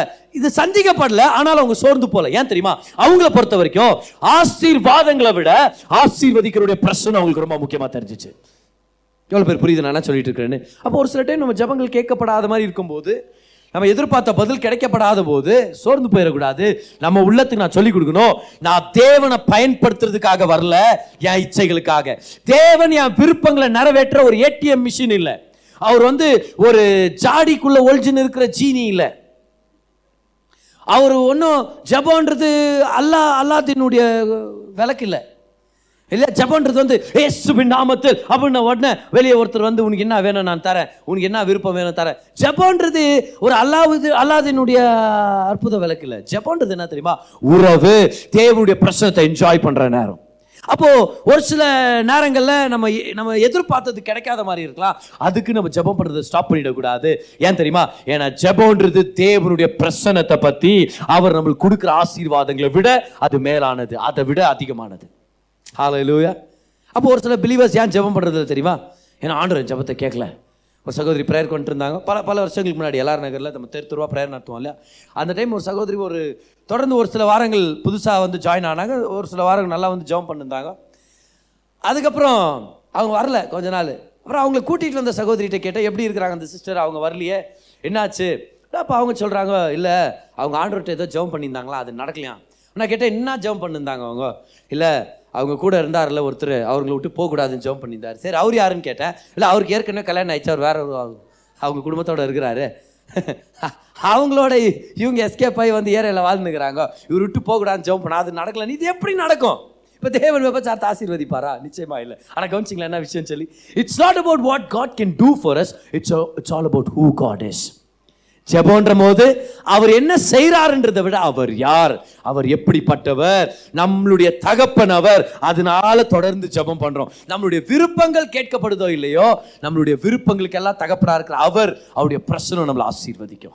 Hallelujah come on it's all about God and his presence God and his presence amen பாருங்க தேவன் எப்பவுமே தேவனா தாங்கிறார் நான் போய் ஆண்டவர்கிட்ட ஜெபம் பண்ணாததுனால அவருக்கு நஷ்டம் இல்லை. யாருக்கு நஷ்டம்? நம்மளுக்கு இல்லை எனக்கு தான் நஷ்டம். உங்களுக்கு எப்படி நஷ்டம் வரும்? நான் சம்பளம் எனக்கு தான் நஷ்டம் பார். தண்ணியில் மீன் இருக்குது. சரி கொஞ்ச நாளுக்கு முன்னாடி இந்த லூலு மாலுக்கு போனோமா? அந்த நேற்று மூ அந்த லூலு மாலுக்கு போயிட்டு ஒரு மீன் ஒன்று வாங்கிட்டு வந்தோம். ஒரே என்ன- ஏன்னா செல்சி வந்து ஃபிஷ்ஷு வாட்டர் அப்படின்னு ரொம்ப எக்ஸைட்டட் ஆகிறார். அந்த மீனை தண்ணியிலேருந்து வெளியே எடுத்துட்டா தண்ணிக்கு நஷ்டமா மீனுக்கு நஷ்டமா? மீனை தண்ணியிலேருந்து வெளியே எடுத்துட்டா கூட தண்ணி தண்ணியாக தான் இருக்கும். தண்ணி சடார்னு சுருங்கிட்டா ச்சே எடுத்துட்டாங்கப்பா மீனா அப்படின்ட்டு. இல்லை தண்ணி தண்ணியாக தாக்குது ஆனால் எது கஷ்டப்பட போகுது? நான் ஜெபம் பண்ணலனா தேவன் கஷ்டப்பட போறதில்ல அவர் நித்திய நித்தியத்துக்கும் நல்ல தேவனா இருக்கிறார் சர்வ வல்லவரா இருக்கிறார். ஆனா நஷ்டம் யாருக்கு? நமக்கு. ஏன் தெரியுமா? நம்ம தான் அவர் இல்லாம வாழவே முடியாது. எப்படி ஒரு மீன் தண்ணி இல்லாம வாழ முடியாதோ ஒரு மனுஷன் தேவன் இல்லாம வாழ முடியாது. எப்படி மரம் நிலம் இல்லாம பூமி இல்லாம மண் இல்லாம வாழ முடியாதோ அதே போல மனுஷன் எந்த சாயல படைக்கப்பட்டிருக்கிறானோ அந்த தேவனுடைய பிரசனம் எல்லாம் வாழவே முடியாது. பக்கத்தில் இருக்கிறவங்கள பார்த்து சொல்லுங்க கர்த்தருடைய பிரசனம் இல்லாமல் உங்களால் நல்லா வாழ முடியாது. பாரு இது நல்லா ஞாபகம் வச்சுங்க இந்த தேவ பிரச்சனை முக்கியம். அதனால தான் ப்ரேயர்ன்றது என்ன தெரியுமா? அவருடைய பிரச்சனத்தை சந்திக்கிற பிரச்சனத்தை அனுபவிக்கிற ஒரு நேரம். இதை ஒவ்வொருத்தரும் ஞாபகம் வச்சுங்க. Prayer is a time of encountering the presence of God எழுதிங்க பார்க்கலாம் இந்த மாதிரி ஸ்டேட்மெண்ட்ஸ் தான் நம்மளை ஊக்குவிக்கும் ஜெப நேரத்தில். இந்த மாதிரி இந்த மாதிரி ரெவலேஷன் தான் நம்மளை என்கரேஜ் பண்ணும் ப்ரேயர் நேரத்தில். Prayer is a time of encountering the presence of God encountering the presence of God. It's all about God. Hallelujah. It's all about God ஜெபம்ன்றது தேவனுடைய பிரசனத்தை அனுபவிக்கிற ஒரு மிக மிக முக்கியமான நேரம். அப்போ ஏன் விசுவாசிகள் ஜெபிக்கிறதுல முதல் காரணம் சொல்லுங்க பார்க்கலாம். இன்னைக்கு நம்ம பார்த்தது. யார்? பிசாசானவன். சரியா? இட்ஸ் த டெவில் சாத்தான். அவன் தான் இந்த டிஸ்ட்ராக்ஷன்ஸை கொண்டு வரான் அவனால தான் நிறையா விசுவாசிகள் ஜபத்தில் சோர்ந்து போயிருக்கிறாங்க. ரெண்டாவதா ஏன் விசுவாசிகள் ஜெபிக்கிறதுல ஜெப வாழ்க்கை கடைபிடிக்கிறதுல ரெண்டாவது காரணம் என்னது?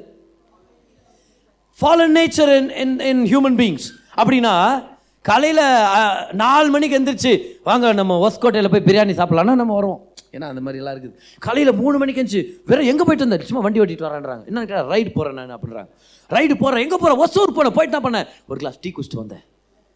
அது ஏழு மணிக்கு எந்திரிச்சு நம்ம வீட்டில் குச்சிருந்துருக்கலாமே நீ இல்லை நான் ரைடுக்கு போகணும். அதுக்கு ரெடியாக இருப்போம்.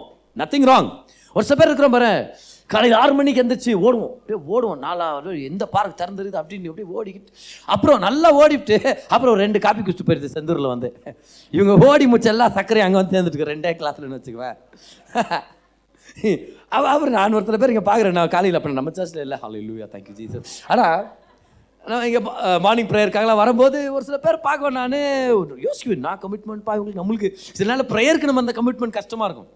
நான் ப்ரே நேற்று இன்னைக்கு காலையில் இன்னைக்கு காலை இன்னைக்கு காலையில் அஞ்சரை மணிக்கு நான் எந்திரிச்சிட்டேன். ரெடி ஆகி ப்ரேயருக்கு வரணும். ஆனால் எந்திரிச்சிட்டு பத்து நிமிஷம் தூங்கலான்னு படுத்தேன். நல்ல வேலை என் மனைவி எழுப்பி விட்டாங்க என்ன? எந்திரிங்க ப்ரேயருக்கு போங்கன்னு அனுப்பி விட்டாங்கன்னு வச்சுக்கலாம் அது ஏன்னா யோசிச்சு பாருங்க நான் யோசிக்கிறவங்களா இன்னும் என்ன கமிட்மெண்ட் பா இவங்களுக்கு? எல்லா நாளும் மிஸ் பண்ணாமல் ஜாகிங் போகிறாங்களே அப்புறம் ஒரு டைம் பார்க்குவோம் பாரு இந்த- வயசு பொண்ணுங்க பா அப்படி ஜாகிங் பண்ணி போயின்னு இருப்பாங்க சாயந்தர நேரத்தில் பார்த்தா எல்லாம் நின்று சிகரெட் குச்சின்னு இருப்பாங்க அந்த பக்கமாக இப்போ என்ன வேணும்னே தெரிய மாட்டேங்குது. இப்போ ஒரு பக்கம் என்ன தெரியுமா? சரீரம் ஒரு பக்கம் வெளியே ஆரோக்கியமா தெரியணும் ஃபிட்டா தெரியணும். ஆனா உள்ளுக்குள்ள நாசமா போகணும். ஆனா இது என்ன இது என்னத்துக்கான ஒரு அடையாளம் நான் காமிச்சிட்டு இருக்கிறேன். என்ன சொல்ல வரேன்னா அந்த நேரத்தில் ஒரு சில தடவை வேற விஷயங்களுக்கு காமிக்கிற இன்ட்ரெஸ்ட் நம்ம ஜெபத்துக்கு காமிக்க முடியறதில்ல. உண்மையா இல்லையா? காலையில் நம்ம எல்லாம் ரெடி ஆகணும். நம்ம ஒரு பிக்னிக் போகிறோம்னா அஞ்சரை மணிக்கு அஞ்சிருவோம் நாலு முக்கா கதிச்சு ரெடி ஆகும் நம்ம. உண்மையா இல்லையா? ஆனால் அர்லி மார்னிங் ப்ரேயர் இருக்குது அப்படின்னு உடனே நமக்கு ஒரு சேலஞ்ச் இருக்குது. எதனால இருக்கும்னு நினைக்கிறீங்க? The fallen nature of man ஒரு மூவி உட்காந்து பார்க்குறோம். என்டர்டெயின்மெண்ட் வந்து மாம்சத்துக்கு பிடிக்கும். என்டர்டெயின்மெண்ட் மாம்சத்துக்கு பிடிக்கும். அதனால என்ன பண்ணுறோம் ஒரு நல்ல மூவி வருதுன்ன உடனே மூணு மணி நேரம் ந- நல்லா உட்காந்து பார்க்கலாம். அது யாராவது நடுவில் பேசிட்டாங்கன்னா திரும்பி ரீவைண்ட் பண்ணி திரும்பி ஃபார்வர்ட் அப்படி கரெக்டாக அது அந்த பாயிண்ட்லேருந்து நம்ம கேட்கணும் அப்படின்றோம். ஆனால் மூணு மணி நேரம் உட்காந்து ஜெபம் பண்ணுறது நம்மளுக்கு எப்போவுமே சேலஞ்சிங்காக இருக்குது மூணு மணி நேரம் உட்காந்து பைபிள் படிக்கிறோம்னா அதில் முப்பது தடவை உழுந்து எந்திரிச்சு ஒரு அதில் ஒரு நாற்பது டீ நடுவில் குடிச்சுட்டு அப்புறம் என்னவோ ஒரு சேலஞ்ச் அது. என்ன தெரியுமா? நம்மளுடைய மாம்சம் ஒத்துக்கிறது இல்லை தேவனுடைய காரியங்களுக்கு விரோதமாக யோசிக்கிறதா மனுஷனுடைய மாம்சம். மாம்சம்னா என்னது? அந்த பாவ சுபாவத்தில் மிச்சம் மீதி இருக்கிற ஒரு சில எண்ணங்கள் அந்த ஈர்ப்புகள் நம்ம ஆவியில் இல்லை. அது ஆனால் அது நம்முடைய சரீரத்திலையும் மனதிலையும் ஒழிஞ்சிருக்குது the spirit is willing but the flesh is weak மூணாவது காரணம் என்னது? ஏன் விசுவாசிகள் ஒரு ஜெப வாழ்க்கையை கடைப்பிடிக்கிறதில்ல அநேக தடவை? ஏன்னா அவங்க சோர்ந்து போயிருக்கிறாங்க. ஒரு சில ஜெபங்கள் கேட்கப்படாததுனால ஒரு சில பதில்கள் கிடைக்காததுனால சோர்ந்து போயிட்டேன் நான் ஏன் ஜெபம் பண்ணும் நான் எவ்வளோ ஜெபம் பண்ணி அது நடுக்கலையே? நான் எவ்வளோ கேட்டேன் ஆண்டர்கிட்ட அந்த ப்ரொமோஷன் எனக்கு கிடைக்கல. நான் எவ்வளோ விசுவாசித்தேன் ஆனால் அந்த பணம் எனக்கு வரல அந்த விஷயம் என் வாழ்க்கையில் ஏற்படல அதனால் இனி நான் ஜெபிக்கிறது இல்லை அப்படின்னு. நாலாவதாக எழுதிங்க இது நம்ம எல்லாரும் ஒத்துக்க முடியும் பாரு. நம்ம எல்லாரும் அக்ரி பண்ணுவோம் இது. ஏன் தெரியுமா அநேக விசுவாசிகள் ஜெப வாழ்க்கையில் ஈடுபடுறதில்ல ஏன்னா ஜெபத்தை பற்றி அவங்களுக்கு ஒரு பிளான் இல்லை. They don't have a plan of prayer எழுதிக்க நான் உங்களுக்கு எக்ஸ்பிளைன் பண்ணுறேன் என்ன அப்படின்னு. They don't have a plan of prayer a plan of prayer என்ன பிளான் ஆஃப் ப்ரேயர் பார் ஜபத்தில் வந்து எப்படி ஜெபம் பண்ணணும் என்ன ஜெபம் பண்ணணும்னு தெரியலனா போர் வச்சிரும் உண்மையா இல்லையா? நீங்கள் சொல்கிறீங்க ஆண்டவரே இன்னிலேருந்து ஒரு ஒரு மணி நேரம் ஜம்ப் பண்ற ஆண்டவரே நான் அப்படின்ட்டு. ஆனால் எப்படி ஜம்ப் பண்ணுறதோ பிளானே உங்களுக்கு இல்லைன்னு வச்சுங்களேன். சும்மா அப்படியே வர்றீங்க ஜம்ப் பண்ணுற ஆண்டவர். இப்போ பாருங்க ஆண்டவர் ஆறு மணியா? ஆறு மணி start okay thank you Jesus thank you Jesus சப்பா நன்றி சப்பா நன்றி ஆண்டவர். இப்போ என்ன பண்ணுற பிளான் இல்லாமல் இறங்கிட்டா என்ன தெரியுமா ஆகும்? துதிக்குவோம் கொஞ்ச நேரம் துதிக்குவோம். கொஞ்ச நேரம் ஆண்டவர் சபை ஆசீர்வதிங்க வீட்டை ஆசீர்வதிங்க. வீட்டில் இருக்கிற எல்லாரையும் ஆசீர்வதிங்க. சப்பா நேற்றுலேருந்து கோல்டு ஜுரம் வராத மாதிரி பார்த்துங்க ஆண்டவர் சிவநாமத்தில் ஆமென். ஆண்டவர் ஸ்தோத்திரம் ஸ்தோத்திரம் ஸ்தோத்திரம் ஸ்தோத்திரம் ஸ்தோத்திரம். மோஸ்ட்லி ஹாஃப் அன் ஹவர் ஆகிட்டுக்கும் கண்ணு தந்து பார்த்தா அஞ்சு நிமிஷம் கூட இருக்காது ஐயோ ச்சே என்னடா அஞ்சு நிமிஷம் கூட ஆக மாட்டேங்குது? உத்து பாப்பா ஓடுதா வாச்சு சரி இன்னும் டைம் ப்ரே பண்ண thank you ji sir thank you ji ஆண்டவரே அந்த கோல்டு கோல்டு இப்போ தான் ப்ரே பண்ண கோல்டுக்காக ஐயோ ச்சே கோல்டு இல்லை ஆண்டவர் தலைவலி தலைவலி இப்போ வரக்கூடாது சப்பா ஆண்டவரே நன்றி. வீட்டில் இருக்கிற எல்லாரும் ஆசிரியர் இப்போ தானே ப்ரேயர் பண்ண வீட்டில் எல்லாருக்கும். இப்போ எதுக்கு ப்ரேயர் பண்ணுற அஞ்சு நிமிஷத்துக்கு அப்புறம் என்ன ப்ரேயர் வருதா நம்மளுக்கு? ஆண்டவரே எல்லா தேவைக்காக ஜெபம் பண்ணுறேன் ஆண்டவரே. அப்படின்ட்டு இப்போ எதுக்காக ஜெபம் பண்ணுறதுன்னு தெரியல அஞ்சு நிமிஷம் ஆறு நிமிஷம் போயிட்டு இருக்கும் ப்ரேயர் அவ்வளோதான் இப்போ என்ன பண்ணணும் தெரியுமா? பிளான் ஆஃப் ப்ரேயர் என்னது அது?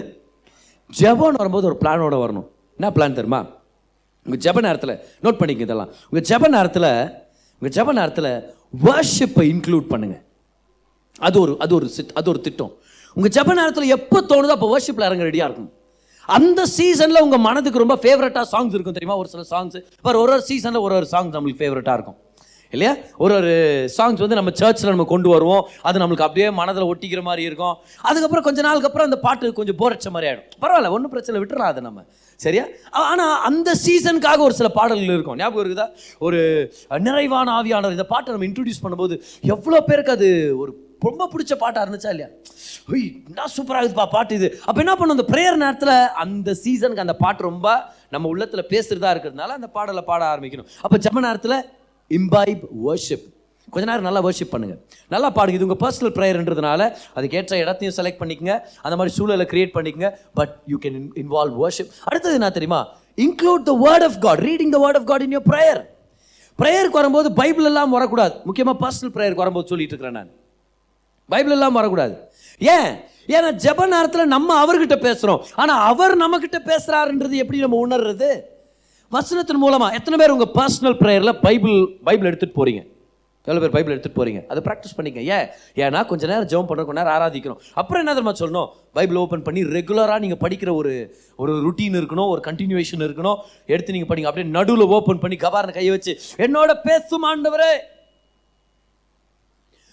யோயாக்கிம் ராஜாவாகிற போது இருபத்தைந்து வயதாக இருந்துச்சு. அதுக்கு நான் என்ன பண்ணிட்டேன் ஆண்டவரே?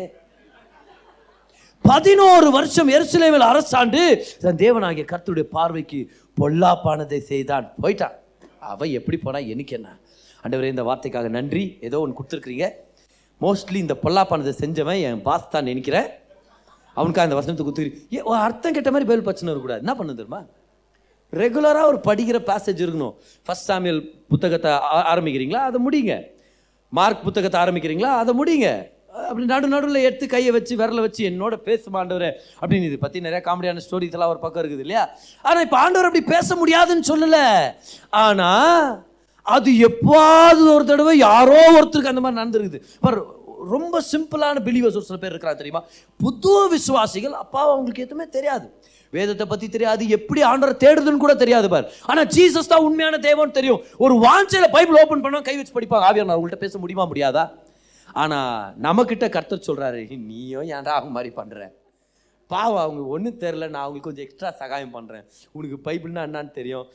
நீ ஒரு கிறிஸ்தவ குடும்பத்தில் பிறந்து வீட்டில் ஒவ்வொருத்தருக்கும் ரெண்டு ரெண்டு பைபிள் வச்சு ரெண்டு மாதத்துக்கு ஒரு தடவை பைபிளை நடுவில் திறந்து ஆதார் கார்டு தேடும் போது ஒரு வசனத்தை படிக்கிற ராஸ்கேல். அப்போ நான் எப்படி உன்கிட்ட பேச முடியுன்றார் ஆண்டர் அப்போ ஆண்டர் என்ன பண்ணுறாரு அவங்களுக்கு ஆண்டர் ஸ்பெஷல் ஸ்பெஷல் கொஞ்சம் கவனிப்புகள் ஆண்டவர் ஒரு விஷயங்களை ஏற்படுத்தி கொடுக்குறாரு. ஆனால் நமக்கு ஒரு regular pattern of studying the Bible இருக்கணும். பிளான் ஆஃப் ப்ரேயர் ஏதாவது சொல்லுங்கள் பிளான் ஆஃப் ப்ரேயர் சார் வர்ஷிப்பை கொண்டு வரலாம். வார்த்தையை படிக்கலாம். அதுக்கப்புறம் என்ன பண்ணலாம்? கொஞ்ச நேரம் அந்நிய பாஷையில் பேசலாமா இல்லையா? எத்தனை பேர் உங்கள் ப்ரேயர் லைஃப்பில் நல்லா கொஞ்ச நேரம் தொடர்ந்து அந்நிய பாஷை மட்டும் பேசணுன்ற நேரத்தை ஒதுக்கி வச்சிருக்கீங்க இன்னும் இல்லை அதை நீங்கள் செய்யலாம். நீங்கள் சொல்ல ஆண்டவரே நெக்ஸ்ட் ஃபிஃப்டீன் மினிட்ஸ் நான் கம்ப்ளீட்டாக அந்நிய பாஷையில் ப்ரேயர் பண்ண போகிறேன் ஆண்டவரே. அப்படி நல்லா அந்நிய பாஷையில் ப்ரேயர் பண்ணுங்க. முக்கியமான விஷயம் தெரியுமா? நீங்கள் அந்நிய பாஷையில் ஃபிஃப்டீன் மினிட்ஸ் ப்ரேயர் பண்ணீங்கன்னா உங்களுடைய அந்நிய பாஷைகள் அதிகமாகிறது நீங்கள் உணர்வீங்க. புது புது வார்த்தைகள் கிடைக்கிறது நீங்கள் உணர்வீங்க. அந்நிய பாஷை கொண்டு வாங்க. அது அது மட்டும் இல்லை ஒரு சில வசனங்களை மெடிடேட் பண்ணலாம். நான் அதை செய்வேன் ப்ரேயர் நேரத்தில். அதனால தான் பைபிள் படிக்கணும். இப்போ பைபிள் படிக்காதவங்களுக்கு வசனம் எங்கே வரும்? பைபிளே தெரிலன்ற வசனம் வரும். ஆனால் வசனம் வர வாய்ப்பில்லை பைபிள் படிச்சிட்டிங்க பார். இன்னைக்கு காலையில் நான் வந்தேன். காலையில் வந்து ப்ரே பண்ணும்போது யோசுவா முதலாம் அதிகாரத்தை யோசுவா புத்தகத்தை ஸ்டார்ட் பண்ண படிக்கிறதுக்கு. அதோடைய முதலாம் அதிகாரத்திலேருந்து ஒரு அஞ்சு அதிகாரம் நான் படித்தேன் ஆனால் முதல் அதிகாரத்திலேருந்து ஒரு அருமையான வசனங்கள் என்ன என் வாழ்க்கையை ரொம்ப ஸ்ட்ராங்காக இம்பாக்ட் பண்ணிச்சு. ரொம்ப ஸ்ட்ராங்காக இம்பாக்ட் பண்ணுச்சு. இன்னைக்கு அதை பற்றி ஒரு சில பேருக்கு நான் வசனங்களை ஷேர் பண்ண முடிஞ்சிச்சுன்னு வச்சுங்களேன். அப்புறம் அதில் படிச்சுட்டே வர இந்த மூணாவது நாலாவது அதிகாரம்லாம் யோர்தான் நதி கடந்து வர்றதா இருந்துச்சு. அப்போ அதில் இருக்கும்போது நான் பிலீவ் பண்ணுறேன் நீங்கள் இஸ்ரவேல் ஜனங்களை யோர்தான் நதியை கடக்க செய்து அவங்கள புது தேசத்துக்கு கொண்டு போனீங்க ஆண்டவர். புது திருப்பத்தை கொண்டு வந்தீங்க. இதை நான் படித்த உடனே என் ஜப நேரத்தில் நான் சொல்கிறேன் எங்கள் சபையை அடுத்த லெவல் கொண்டு போங்க ஏசப்பா. யோர்தான் நதியை கடக்க செய்யுங்க. மாபெரும் பிரேக் த்ரூவை கொண்டு வாங்க. உங்களால் மட்டும்தான் முடியும். எங்களை நெக்ஸ்ட் லெவல் கொண்டு போங்க ஆண்டவரே. வனாந்திரத்தில் சுத்தினது போகணும். கானான் தேசத்துக்கு எங்களை கொண்டு போங்க.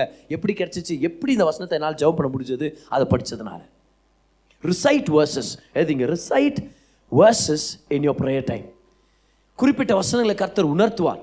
நீங்கள் ஏதோ ஒரு தேவையோட ஜெபம் பண்ணிட்டு இருக்கிறீங்க பண தேவையோட. அப்போ ஆவியான உணர்த்துறார். கர்த்தரின் மெய்ப்பராக இருக்கிறார் நான் தாழ்ச்சி அடையேன் இந்த சங்கீதம் உங்களுக்கு ஞாபகம் வருது. அப்போ அந்த நேரத்தில் அந்த வசனத்தை ரிசைட் பண்ண ஆரம்பிக்கணும் ஜெப நேரத்தில். கர்த்தர் நீங்கள் என்னுடைய மெய்ப்பராக இருக்கிறீங்க. நீங்கள் என்னுடைய மெய்ப்பராக இருக்கீங்க. என்னுடைய மெய்ப்பராக இருக்கிறீங்க. நீங்கள் மெய்ப்பனாக இருக்கிறதுக்காக நன்றி. நான் ஒரு அனாதையாக சுற்றுற ஆடு இல்லை. எனக்கு ஒரு மந்தை இருக்குது. என் மந்தைக்கு ஒரு தகப்பன் இருக்கிறார். என் மந்தைக்கு ஒரு மெய்ப்பன் இருக்கிறார். என் மந்தையின் மெய்ப்பன் எனக்கு முன்னாடி நடந்து போயிட்டு இருக்கிறார் அண்டவரே இப்போ கூட நீங்கள் செப்படாக இருக்கிறீங்க. இப்போ கூட என் வாழ்க்கையின் முன்னாடி போயிட்டு இருக்கிறீங்க நான் ஏன் அனாதை ஆடு மாதிரி எங்கேயோ செவுத்துல முட்டின்னு தெரியணும்? நான் உங்கள் பின்னாடி ஃபாலோ பண்ணுறேன் ஆண்டவரே. தான் தோன்றி தனமா போறதுக்கு நான் ஏதோ வெள்ளாடு இல்லை. நான் செம்மறி ஆடு. உங்க பின்னாடி வர்றேன். நீங்க தான் என் மெய்ப்பனாக இருக்கிறீங்க. இப்போ இவ்வளோ பெரிய ஜெபம் எங்கேருந்து வந்துச்சு? அந்த வசனத்துடைய வெளிப்பாடு. Recite verses in your prayer time இன்னொன்று பண்ணுங்களேன். ஜப நேரத்தில் அடுத்தவங்களுக்கு ஜெபம் பண்ண கற்றுங்க அதனால தான் பிலீவர்ஸுடைய ஃபெலோஷிப் நம்மளுக்கு முக்கியம். ஏன்னா ஃபெலோஷிப் பண்ணும்போது அவங்களுடைய தேவைகள் உங்களுக்கு தெரிய வருது. அவங்க உங்கள்கிட்ட ரிக்வெஸ்ட் பண்ணுறாங்க இந்த விஷயத்துக்காக ஜெபம் பண்ணிக்கங்க பிரதர் இந்த விஷயத்துக்காக ஜெபம் பண்ணிக்கங்க சிஸ்டர் நீங்கள் லைஃப் குரூப் நடத்துறவங்களா இருந்தீங்கன்னா லைஃப் குரூப் அட்டன் பண்ணுறவங்களா இருந்தீங்கன்னா ஒரு சில சூழ்நிலைகள் ஓப்பன் அப் ஆகுது அந்த இடத்துல. ஏன்னா ஜெப நேரத்தில் ஒரு சில பேர் சொல்கிறாங்க என்னுடைய வீட்டில் இவங்களுக்கு உடம்பு சரியில்லை. இந்த மாதிரி ஒரு வேலைக்காக நான் பிலீவ் பண்ணிட்டு இருக்கிறேன் இல்லை அந்த கெட்ட பழக்கத்துல இருந்து என் கணவரோ தம்பியோ இல்லை தங்கச்சியோ உங்கள் வெளியே வரணும்னு நான் ஜெபம் பண்ணுங்க. ஆவியானுடைய பலன் வேணும் ஜெபம் பண்ணுங்க. அப்போ இந்த மாதிரி ப்ரேயர் பாயிண்ட்ஸ் நம்மளுக்கு கிடைக்குது. அப்போ ஜெப நேரத்தில் அடுத்தவங்களுக்காக ஜெபம் பண்ணுறதை ஞாபகப்படுத்திங்க. அது குறிப்பிட்ட அந்த ஞாபகம் நம்மளுக்கு வரணும். எப்- எத்தனை தடவை அப்போ சிலர் பவுல் சொல்றார் praying with all kinds of prayer for all saints அப்படின்றார். எல்லா பரிசுத்தவான்களுக்காக ஜெபம் பண்ணுங்க அப்படின்றார். அப்போ சிலர் பவுல் ஒரு சில லெட்டர்ஸ் ஆரம்பிக்கும் போதே சொல்வார் உங்களை நினைச்சு நான் ஜெபம் பண்ணிட்டு இருந்தேன். நினச்சி ஜெபம் பண்ணும் போதெல்லாம் கர்த்தருக்கு நன்றி செலுத்தினேன் அப்படின்றார். அப்போ பிலிப்பியன் சர்ச்சுக்காக ஜெபம் பண்ணார் குறைந்த சபைக்காக ஜெபம் பண்ணார் தெசலோனிக்க சபைக்காக ஜெபம் பண்ணார். அப்போ பவுல் என்ன பண்றாரு? ஜெபம் பண்றாரு அடுத்தவங்களுக்காக ஜெபம் பண்றாரு. அப்புறம் சொல்கிறார் எனக்காக ஜெபம் பண்ணுங்க அப்படின்றார். இப்போ நம்ம சர்ச்சுக்காக ஜெபம் பண்ணுங்க. எனக்காக ஜெபம் பண்ணுங்க. நம்ம சர்ச்சில் ஊழியத்தில் இருக்கிறவங்களுக்காக ஜெபம் பண்ணுங்கள் நம்ம சர்ச் தேவைகளுக்காக ஜெபம் பண்ணுங்க. அதே போல் நம்ம சபை விசுவாசிகள் நல்லா இருக்கும்னு ஜெபம் பண்ணுங்கள் இது பேர் என்னது? பிளான் ஆஃப் ப்ரேயர் எவ்வளோ பேருக்கு இது ஆசீர்வாதமாக இருக்குது இன்னைக்கு? ஏன் தெரியுமா ஒருத்தர் கிறிஸ்தவங்களுக்கு ஜெபம் போர் அடிக்குது? என்ன ஜெபத்தை பற்றி பிளானோடவே பிளானோடவே இறங்குறது இல்லை இறங்கிட்டு அப்புறம் பார்த்துக்கலாம்டா நம்ம அப்படின்ட்டு அப்புறம் பார்த்தா அஞ்சு நிமிஷத்தில் ஜெபம் முடிஞ்சிச்சு. எல்லா ஜெபம் முடிஞ்சிச்சு. இப்போ என்ன பண்ணுறதுன்னு தெரியல. என்ன பண்ணுறது இல்லை கவனிச்சுக்கிறீங்களா சைலண்ட்டாக உட்காந்துருப்பாங்க ஒரு வாரத்தில். என்னது வெயிட் பண்ணுங்கிற இல்லை நீ ஏழரை மணி ஆகல. ஆண்டு சொல்லு ஏஞ்சி ஓடிட்டு போ. இப்போ ஏதாவது உருப்படியாக இருந்தால் பண்ணு. இங்கே சும்மா உட்காந்துக்கிற சில நேரத்தில். அப்படின்னு have a plan of prayer okay ஏன் அநேக விசுவாசிகள் ஜெபம் பண்ணுறது இல்லைன்னா ஜெபத்துக்கான ஒரு பிளானோடு அவங்க இறங்குறது இல்லை பக்கத்தில் அவங்க பார்த்து கேளுங்க. உங்கள் பிளான் என்னன்னு கேளுங்க பார்க்கலாம். உங்கள் பிளான் என்ன? ஆ, ஜெபத்துக்கு வரும்போது ஒரு பிளான் இருக்கட்டும். ஜெபம் முடிச்சிட்டு பிறகு என்ன பண்ணுறதுன்னு பிளான் வச்சுருப்பாங்க. ஜெபம் முடிச்சுட்டு போகிற உள்ள ஒரு மசால் பிரியாணிலாம் ஒரு ஒரு பிரியாணி பார்சல் வாங்கி போயிடலாம் வீட்டுக்கு. பரவாயில்ல ஒரு வீல் கபாப் கிடைச்சுனா ரொம்ப நல்லா இருக்கும். ஆண்டவரே வீல் கபாப் காலி ஆகக்கூடாது அது ஒரு புது ஜெப பாயிண்ட் வேறு அவங்களுக்கு கிடைச்சது இப்போ. புரியுதா? ஜெபத்துக்கு அப்புறம் என்னென்ன பண்ணலான்ற பிளான் இருக்கும். ஜப நேரத்தில் பிளானோட வர மாட்டாங்க அதனால போர் அடிச்சு போய் ஒரு நாற்பத்தெட்டு கொட்டாய் விட்டு அங்கேயே கர்த்தருடைய சமூகத்தில் சாஸ்டாகமாக உழுந்து கிடந்து என்னன்னு கேட்டால் ஜம்ப் பண்ணும்போது ஒரு தரிசனத்தை கொடுத்தார் கர்த்தர். உங்களை பற்றி தான் அப்படின்ட்டு போய் பேசிட்டு ஏஞ்சி ஓடிடுது ஸோ முதல் காரணம் ஒரு விசுவாசி ஏன் ஜெபிக்கிறது இல்லைன்னா பிசாசானவன் ரொம்ப டிஸ்டர்ப் பண்ணுறான் டிஸ்ட்ராக்ட் பண்ணி விட்றான் சோர்ந்து போக பண்ணிடுறான். ரெண்டாவது அவங்க மாம்சம் பலவீனமாக இருக்குது. நம்ம எல்லாருக்கும் அந்த சூழ்நிலை இருந்திருக்குது. மூணாவதாக கேட்கப்படாத ஜெபங்களால் சோர்ந்து போயிடுறோம். நான்காவதாக ஜெபத்துக்காக ஒரு திட்டமே இல்லை ஒரு பிளானே இல்லை. அதனால் ஜெபம் போர் அடிச்சுது அதனால் ப்ரேயரை விட்டுறாங்க. அஞ்சாவதா இதை எழுதிங்க பார்க்கலாம் ரொம்ப முக்கியமானது. ஜெபம் அர்த்தம் இல்லாததுன்னு நினச்சிட்றாங்க அது பயன் இல்லாததுன்னு நினச்சிட்றாங்க. The feeling that prayer is pointless ஒரு சில பேர் ப்ரேயர் யூஸ்லெஸ் நினச்சுங்கிறாங்க உண்மையாவே. அவங்கள்ட்ட நீங்கள் கேட்டு பாருங்க நீங்கள் ஏன் ஜபிக்கிறது இல்லை என்ன தெரியுமா சொல்லுவாங்க? என்ன ஜெபிச்சு என்ன பதர் என்ன கேட்டு என்ன? கர்த்தர் என்ன நென்சாரா அதான்பதர் நடக்கும். யாருக்காவது கேட்டுருக்கீங்களா அந்த மாதிரி? சொல்லியிருக்காங்களா ஜனங்க? என்ன ப்ரேயருக்கு போகிறீங்க ஆமாம் ஆண்டவரை தேடுறோம் ஆண்டவருக்காக. ஒரு சில விஷயங்களை நான் ஜெபிக்கணுமா அது என் வாழ்க்கைக்காக. அப்போ நம்மளை பார்த்து நம்மளே டிஸ்கரேஜ் பண்ணி விட்டுருவாங்க. ஏன் பதர் அப்படி போச்சுமா டைம் வேஸ்ட் பண்ணிக்கிறீங்க. நீங்கள் என்ன நினச்சாலும் அவர் நெஞ்சு தான் நடக்கும்.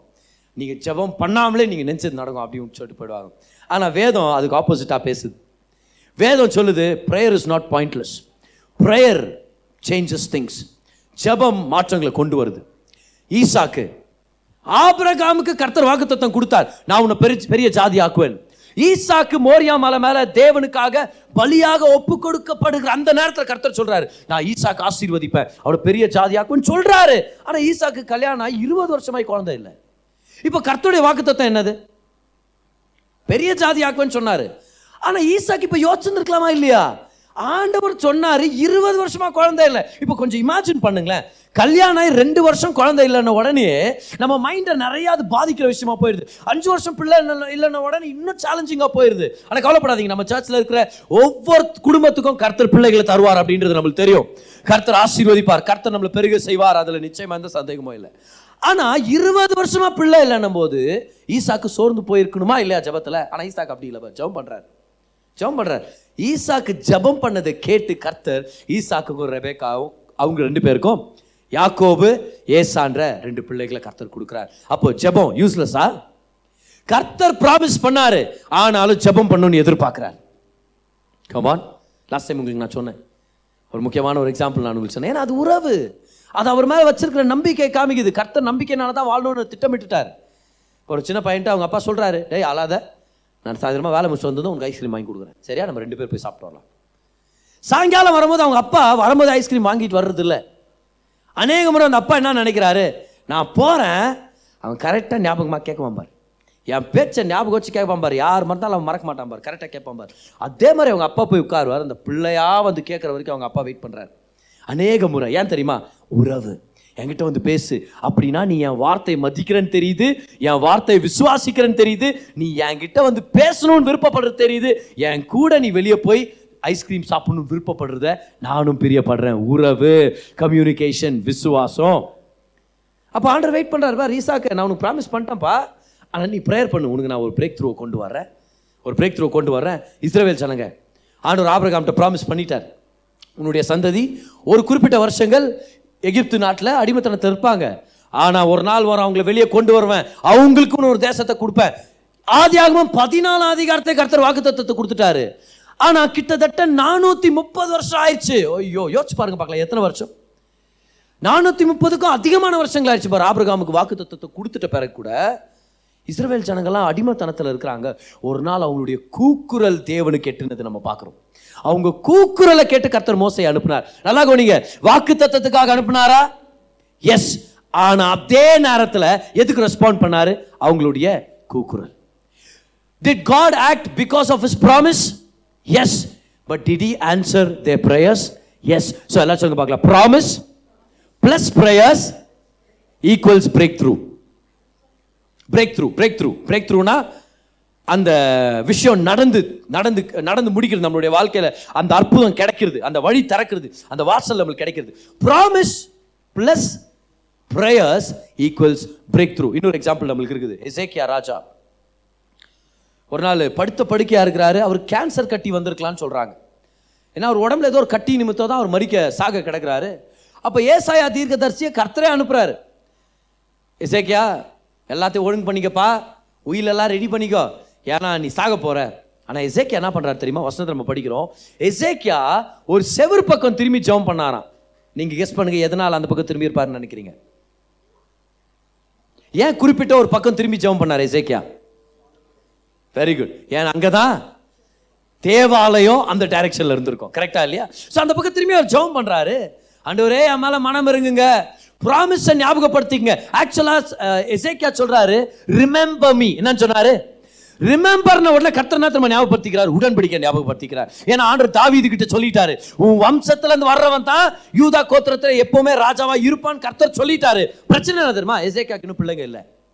ஸோ எசைக்கா ஜெபம் பண்ணார் ஆண்டவரே தயவு செய்து உங்க ப்ராமிஸை நிறைவேற்றுங்க. வாக்குத்தத்தை நினைச்சு பாருங்கன்ன உடனே ஏசாயா சொல்லிட்டு போகிறார் நல்லா கவனிங்க. பெட்ரூம்ல வந்து நின்று சொல்லிட்டு போகிறார் எசைக்கா அப்பா. ஆ சாரிப்பா போயிட்டு போகிறேன் நீ. எல்லாம் ரெடி பண்ணிக்கா என்ன ரெடி பண்ணிக்கா. அப்படின்ட்டு சரிப்பா நான் போயிட்டு வரேன். காரியத்துக்கு வரேன்ற மாதிரி இவர் போயிங்கிறார் இவர்.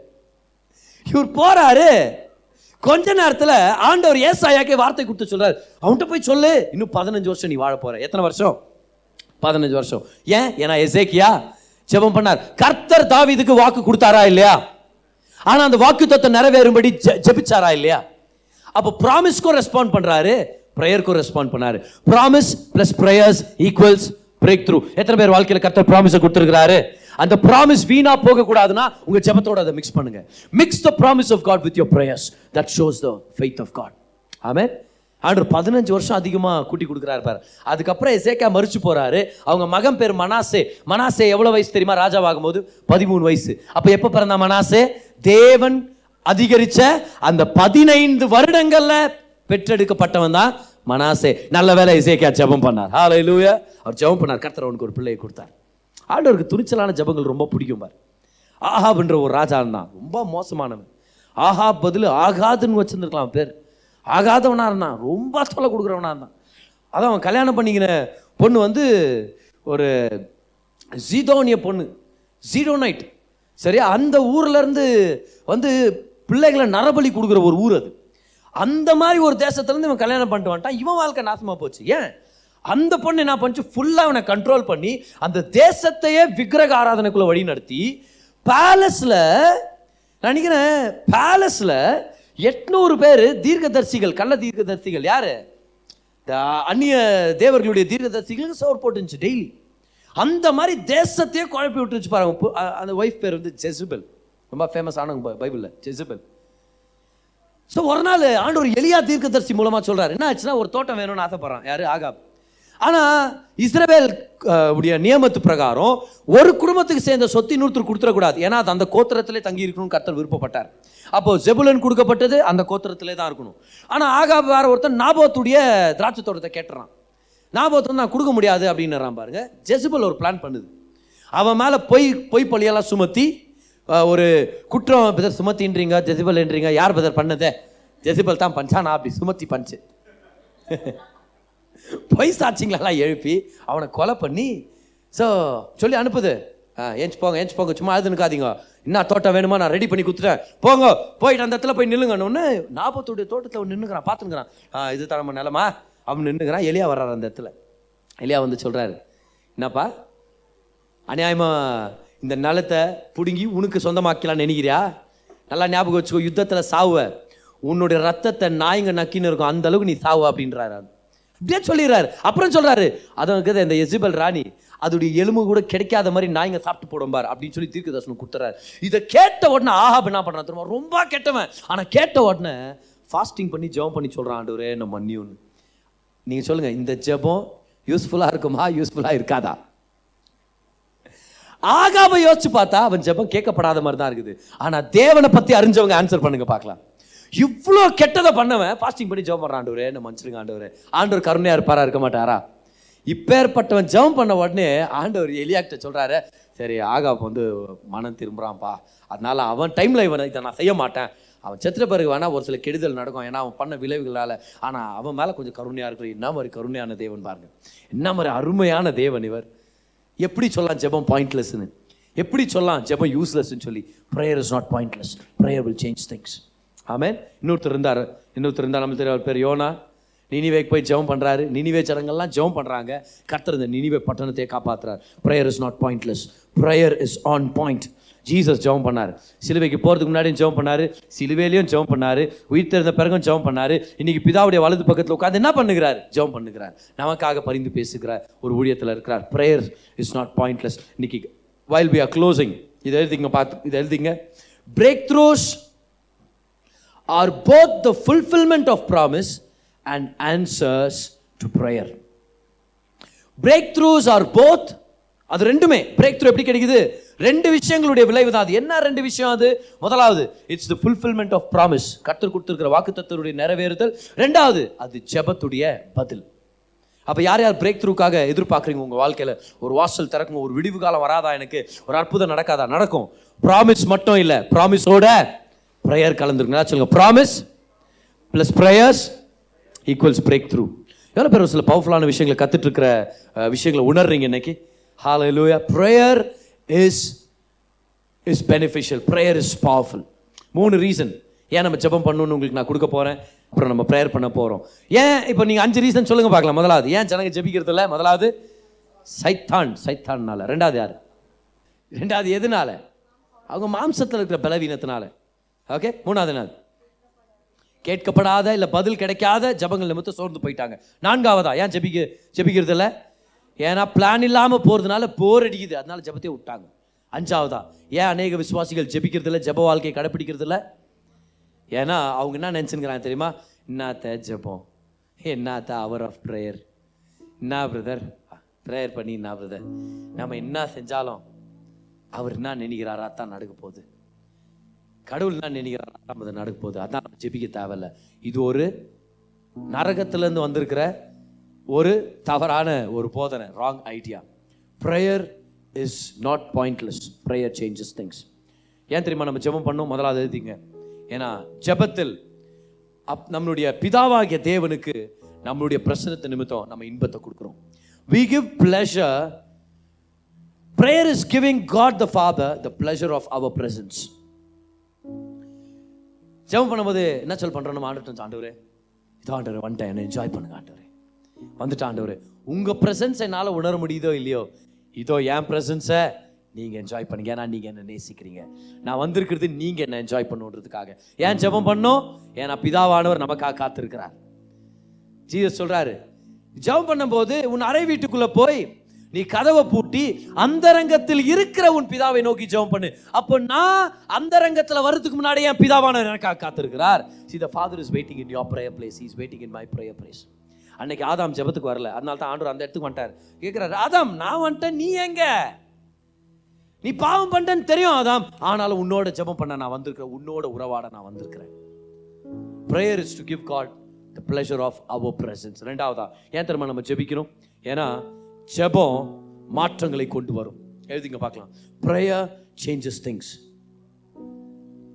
ஒரு சில தடவை ஜெபம் நம்ம சூழ்நிலையை மாற்றாத மாதிரி இருக்கும். ஆனாலும் ஜெபம் பண்ணும். கண்டிப்பாக ஜெபம் தேவனை மாற்ற போகிறதில்ல தேவன் சதா காலமும் நேற்றும் என்றும் என்றும் மாறாதவராக இருக்கிறார். நேற்றும் என்றும் என்றும் அன்பானவராகவே இருக்கிறார். நேற்றும் என்றும் என்றும் ஆசீர்வதிக்கிறவராகவே இருக்கிறார். என்னவோ நம்ம ஜெபம் பண்ணுறதுனால அவருடைய மனசை மாற்றி அவருடைய கையை முறுக்கி அவர் பாக்கெட்லேருந்து ஆசீர்வாதத்தை தூக்கின்னு வர தேவையில்ல. You don't to twist the arm of God prayer may not change God, it may not change the circumstance, but prayer always, always changes you. ஜெபம் தேவனை மாத்த போறது இல்ல ஜெபம் ஒரு சில தடவை சூழ்நிலையும் மாத்த போறது இல்ல ஆனா நிச்சயமா கண்டிப்பா நூறு சதவீதம் ஜெபம் நம்மளை மாத்திட்டே இருக்குது. எவ்வளவு பேர் சந்தோஷப்படுறீங்க ஜெபத்துக்கு வர்றதுக்காக? Because prayer is changing you whether you realize it or not say something that is changing in your life something that is changing in your life prayer நம்மளை மாத்திட்டு இருக்குது. ரெண்டாவது காரணம் மூணாவது காரணம் எழுதிங்க பார்க்கலாம். லாஸ்ட் வீக்குடைய மெசேஜ் ஏன் தெரியுமா? ஜெபம் பண்ணும். ஏன்னா ஜெபம்ன்றது தேவனுடைய திட்டங்களை இந்த பூலோகத்தில் நம்ம நிறைவேற்றும்படி அவரோட ஒரு கூட்டுறவுல இறங்குறோம். அவரோட ஒரு கூட்டுல நம்ம இறங்குறோம். அவரோட ஒரு பார்ட்னர்ஷிப்ல இறங்குறோம். Prayer is to partner with God for his purposes to be accomplished on the earth அவருடைய திட்டங்கள் பூலோகத்தில் நிறைவேறும்படி அவரோட ஒரு கூட்டு வேலைக்காக இறங்கணும் தெரியுமா? ஒரு ஒரு கவனன்ட் வேலைக்காக. ஒரு கோஆபரேஷன் இதுதான் prayer prayer is a great partnership அவன் prayer is a great partnership அவர் வேலை செய்கிறாரு அவருடைய வேலையை நம்ம இங்கே செய்கிறோம் அதான் ஜெபம் அதனால தான் ஜான் வெஸ்லி சொல்றாரு ஒரு மனுஷன் ஜெபிக்காம பூலோகத்துல தேவன் எதையும் செய்ய முடியாது. ஏன்னா பூலோகத்துக்கான அதிகாரத்தை கர்த்தர் மனுஷனுக்கு தான் கொடுத்துருக்கிறார். வானங்கள் தேவனுடையது ஆனால் பூமியை தேவன் மனுஷனுக்கு கொடுத்தார். நம்ம படிக்கிறோமே சங்கீதம் நூத்தி பதினஞ்சு பதினாறுல the heavens belong to god but the earth he gave to man. மனுஷனுக்கு கொடுத்துருக்கிறார். டாக்டர் மைல்ஸ் முன்ரோ சொல்றாரு prayer gives earthly licence for heaven's intervention பரலோக பரலோகம் நம்ம வாழ்க்கையில் வேலை செய்யணும்னு பூலோகம் பர்மிஷன் கொடுக்குறது பேர் தான் ஜெபம். பரலோகம் உங்கள் வாழ்க்கையில் வேலை செய்யணுமா? அப்போ நீங்கள் ஜெபம் பண்ணுங்க அதுதான் நீங்கள் கொடுக்குற பர்மிஷன் பரலோகம் என்ன தொடணும் பதர் கர்த்தருடைய ஆசீர்வாதங்களை நிரப்பணும். Then you have to start praying but ப்ரேயர்ன்றது qualification இல்லை. ப்ரேயர்ன்றது பெர்மிஷன் ஞாபகம் வச்சுங்க. குவாலிஃபிகேஷன் ஒன்றே ஒன்று தான் ஏசுவின் ரத்தத்தால் நம்ம கழுவப்பட்டிருக்கிறோம். அது ஒன்று தான் குவாலிஃபிகேஷன் ஆசீர்வாதத்துக்கு ஆனால் permission is prayer prayer prayer is when we give God the permission for his intervention in our life so ஞாபகம் வச்சுங்க. ஜெபம்ன்றது என்னது? கர்த்தர் ஏற்கனவே பிரேக் த்ரூ தருவார் ப்ராமிஸ் கொடுத்துட்டார். நம்மளுடைய பங்கு என்னது? அதுக்காக ஜெபிக்கிறோம். அதுக்காக நம்ம விசுவாசிக்க ஆரம்பிக்கிறோம். பார் தேவன் ஒரு நாள் இஸ்ரேல் ஜனங்கள்கிட்ட சொல்லியிருந்தார் எழுபது வருஷம் முடிஞ்ச உடனே உங்களுடைய அடிமைத்தனத்தை நான் திருப்ப போகிறேன் உங்கள் எல்லாரையும் திரும்பவும் எருசலேம் கொண்டு வர போறேன் வாக்குத்தம் கொடுத்தார் எரேமியா மூலமாக. இந்த ப்ராமிஸை ஒரு நாள் தானியல் படிச்சிட்டார். ஏன்னா எரேமியாக்கு அப்புறம் வாழ்ந்தவர் தான் தானியல். தானியல் படிச்சிட்டாரு. அறுபத்தி ஒன்பது வருஷம் ஆச்சுறது கண்டுபிடிச்சார். இப்போ எத்தனை வருஷத்தில் அடிமைத்தனம் தீரப்போகுது? எழுபது வருஷத்தில். யார் ப்ராமிஸ் பண்ணியிருக்கிறது?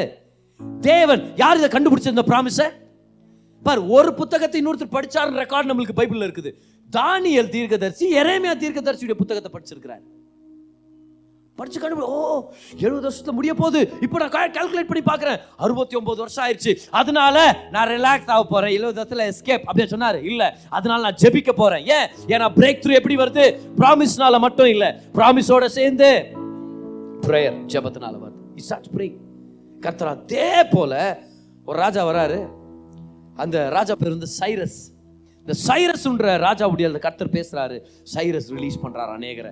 அப்போ வந்தவங்க தான் இந்த எஸ்ரா கூட ஜனங்க வர்றாங்க. அதுக்கப்புறம் நடந்தது தான் நெகேமியாவுடைய ஸ்டோரி எல்லாம். இப்போ வேதத்துடைய புத்தகங்கள் இதெல்லாம் முன்னாடியே வந்ததுனால இது முன்னாடியே நடந்துச்சுன்னு நினைக்கிறோம். இல்லை இல்லை இல்லை. தானியலுக்கு அப்புறம் நடந்தது தான் எஸ்தர் நெகேமியா எஸ்ரா இது எல்லாமே அதுக்கப்புறம் நடந்தது தான் ஹிஸ்டாரிக்கலாக நம்ம பார்த்தோம். ஆனால் யார் ஜெபம் பண்ணது? இது நடக்கணும்னு தானியல் ஜெபம் பண்றாரு. தானியல் ஜெபம் பண்றாரு. தி ஏர்லி சர்ச் பிரேட் பரிசுத்த ஆவியானவர் கொடுக்கப்படுவார் நேசு சொன்னார். அதனால அப்போஸ்தலர் என்ன பண்றாங்க? மேல் வீட்டறையில ரிலாக்ஸா உட்காந்துருந்தாங்களா காப்பி குச்சின்னு வருவாரு அப்படின்னா வர்ற நேரத்தில் வருவார் அவரு? அவர் வந்த ஒரு அசைவு கொண்டு வர்றாரு பாரு. நீ என்ன பண்ணலான்ங்கிற நான் வெளியே போய் ஒரு மசால் பொரி சாப்பிட்டு வரலான்ங்கிறேன் மசால் பொரி தப்பு இல்லை. ஆனால் அவங்க ஜெபம் பண்ணாங்கன்றது இந்த இடத்துல நம்ம ஞாபகம் வச்சுக்கணும். ஜெபம் பண்ணுறது ஒரு பெரிய ரெஸ்பான்ஸ் எலியா கிட்ட ஆண்டு சொல்கிறாரு நான் பஞ்சத்தை திருப்பி போட போகிறேன் அவங்களுக்கு மழையை கொண்டு வர போகிறேன் ஆனால் எலியா போய் ஜெபம் பண்ணுமா இருந்துச்சு அதுக்காக. ஞாபகம் வச்சுங்க இன்னைக்கு நம்ம கற்றுக்கிட்ட லெசன்லேயே மிக முக்கியமான லெசன் என்னன்னா promise plus prayer equals breakthrough கத்தர் உங்கள் வாழ்க்கையில் செய்வார். ஆமே ஓகே இந்த டீச்சிங் உங்களுக்கு ஆசீர்வாதமாக இருந்துச்சுன்னா கத்தருக்கு நன்றி செலுத்துங்க. கரங்களை தட்டி. உண்மையாவே அவர் நம்மளை ஆசீர்வதிக்கிறவர். உண்மையாவே நமக்காக நன்றி நீங்க கேட்ட இந்த பாட்காஸ்ட் உங்களுக்கு ஆசீர்வாதமா இருந்திருக்கும். அநேகருக்கு இதை ஷேர் பண்ணுங்க. மீண்டும் அடுத்த பாட்காஸ்ட் உங்களை சந்திக்கிற வரைக்கும் ஞாபகம் வச்சுக்கோங்க தேவன் உங்களை அதிகமாக நேசிக்கிறார்.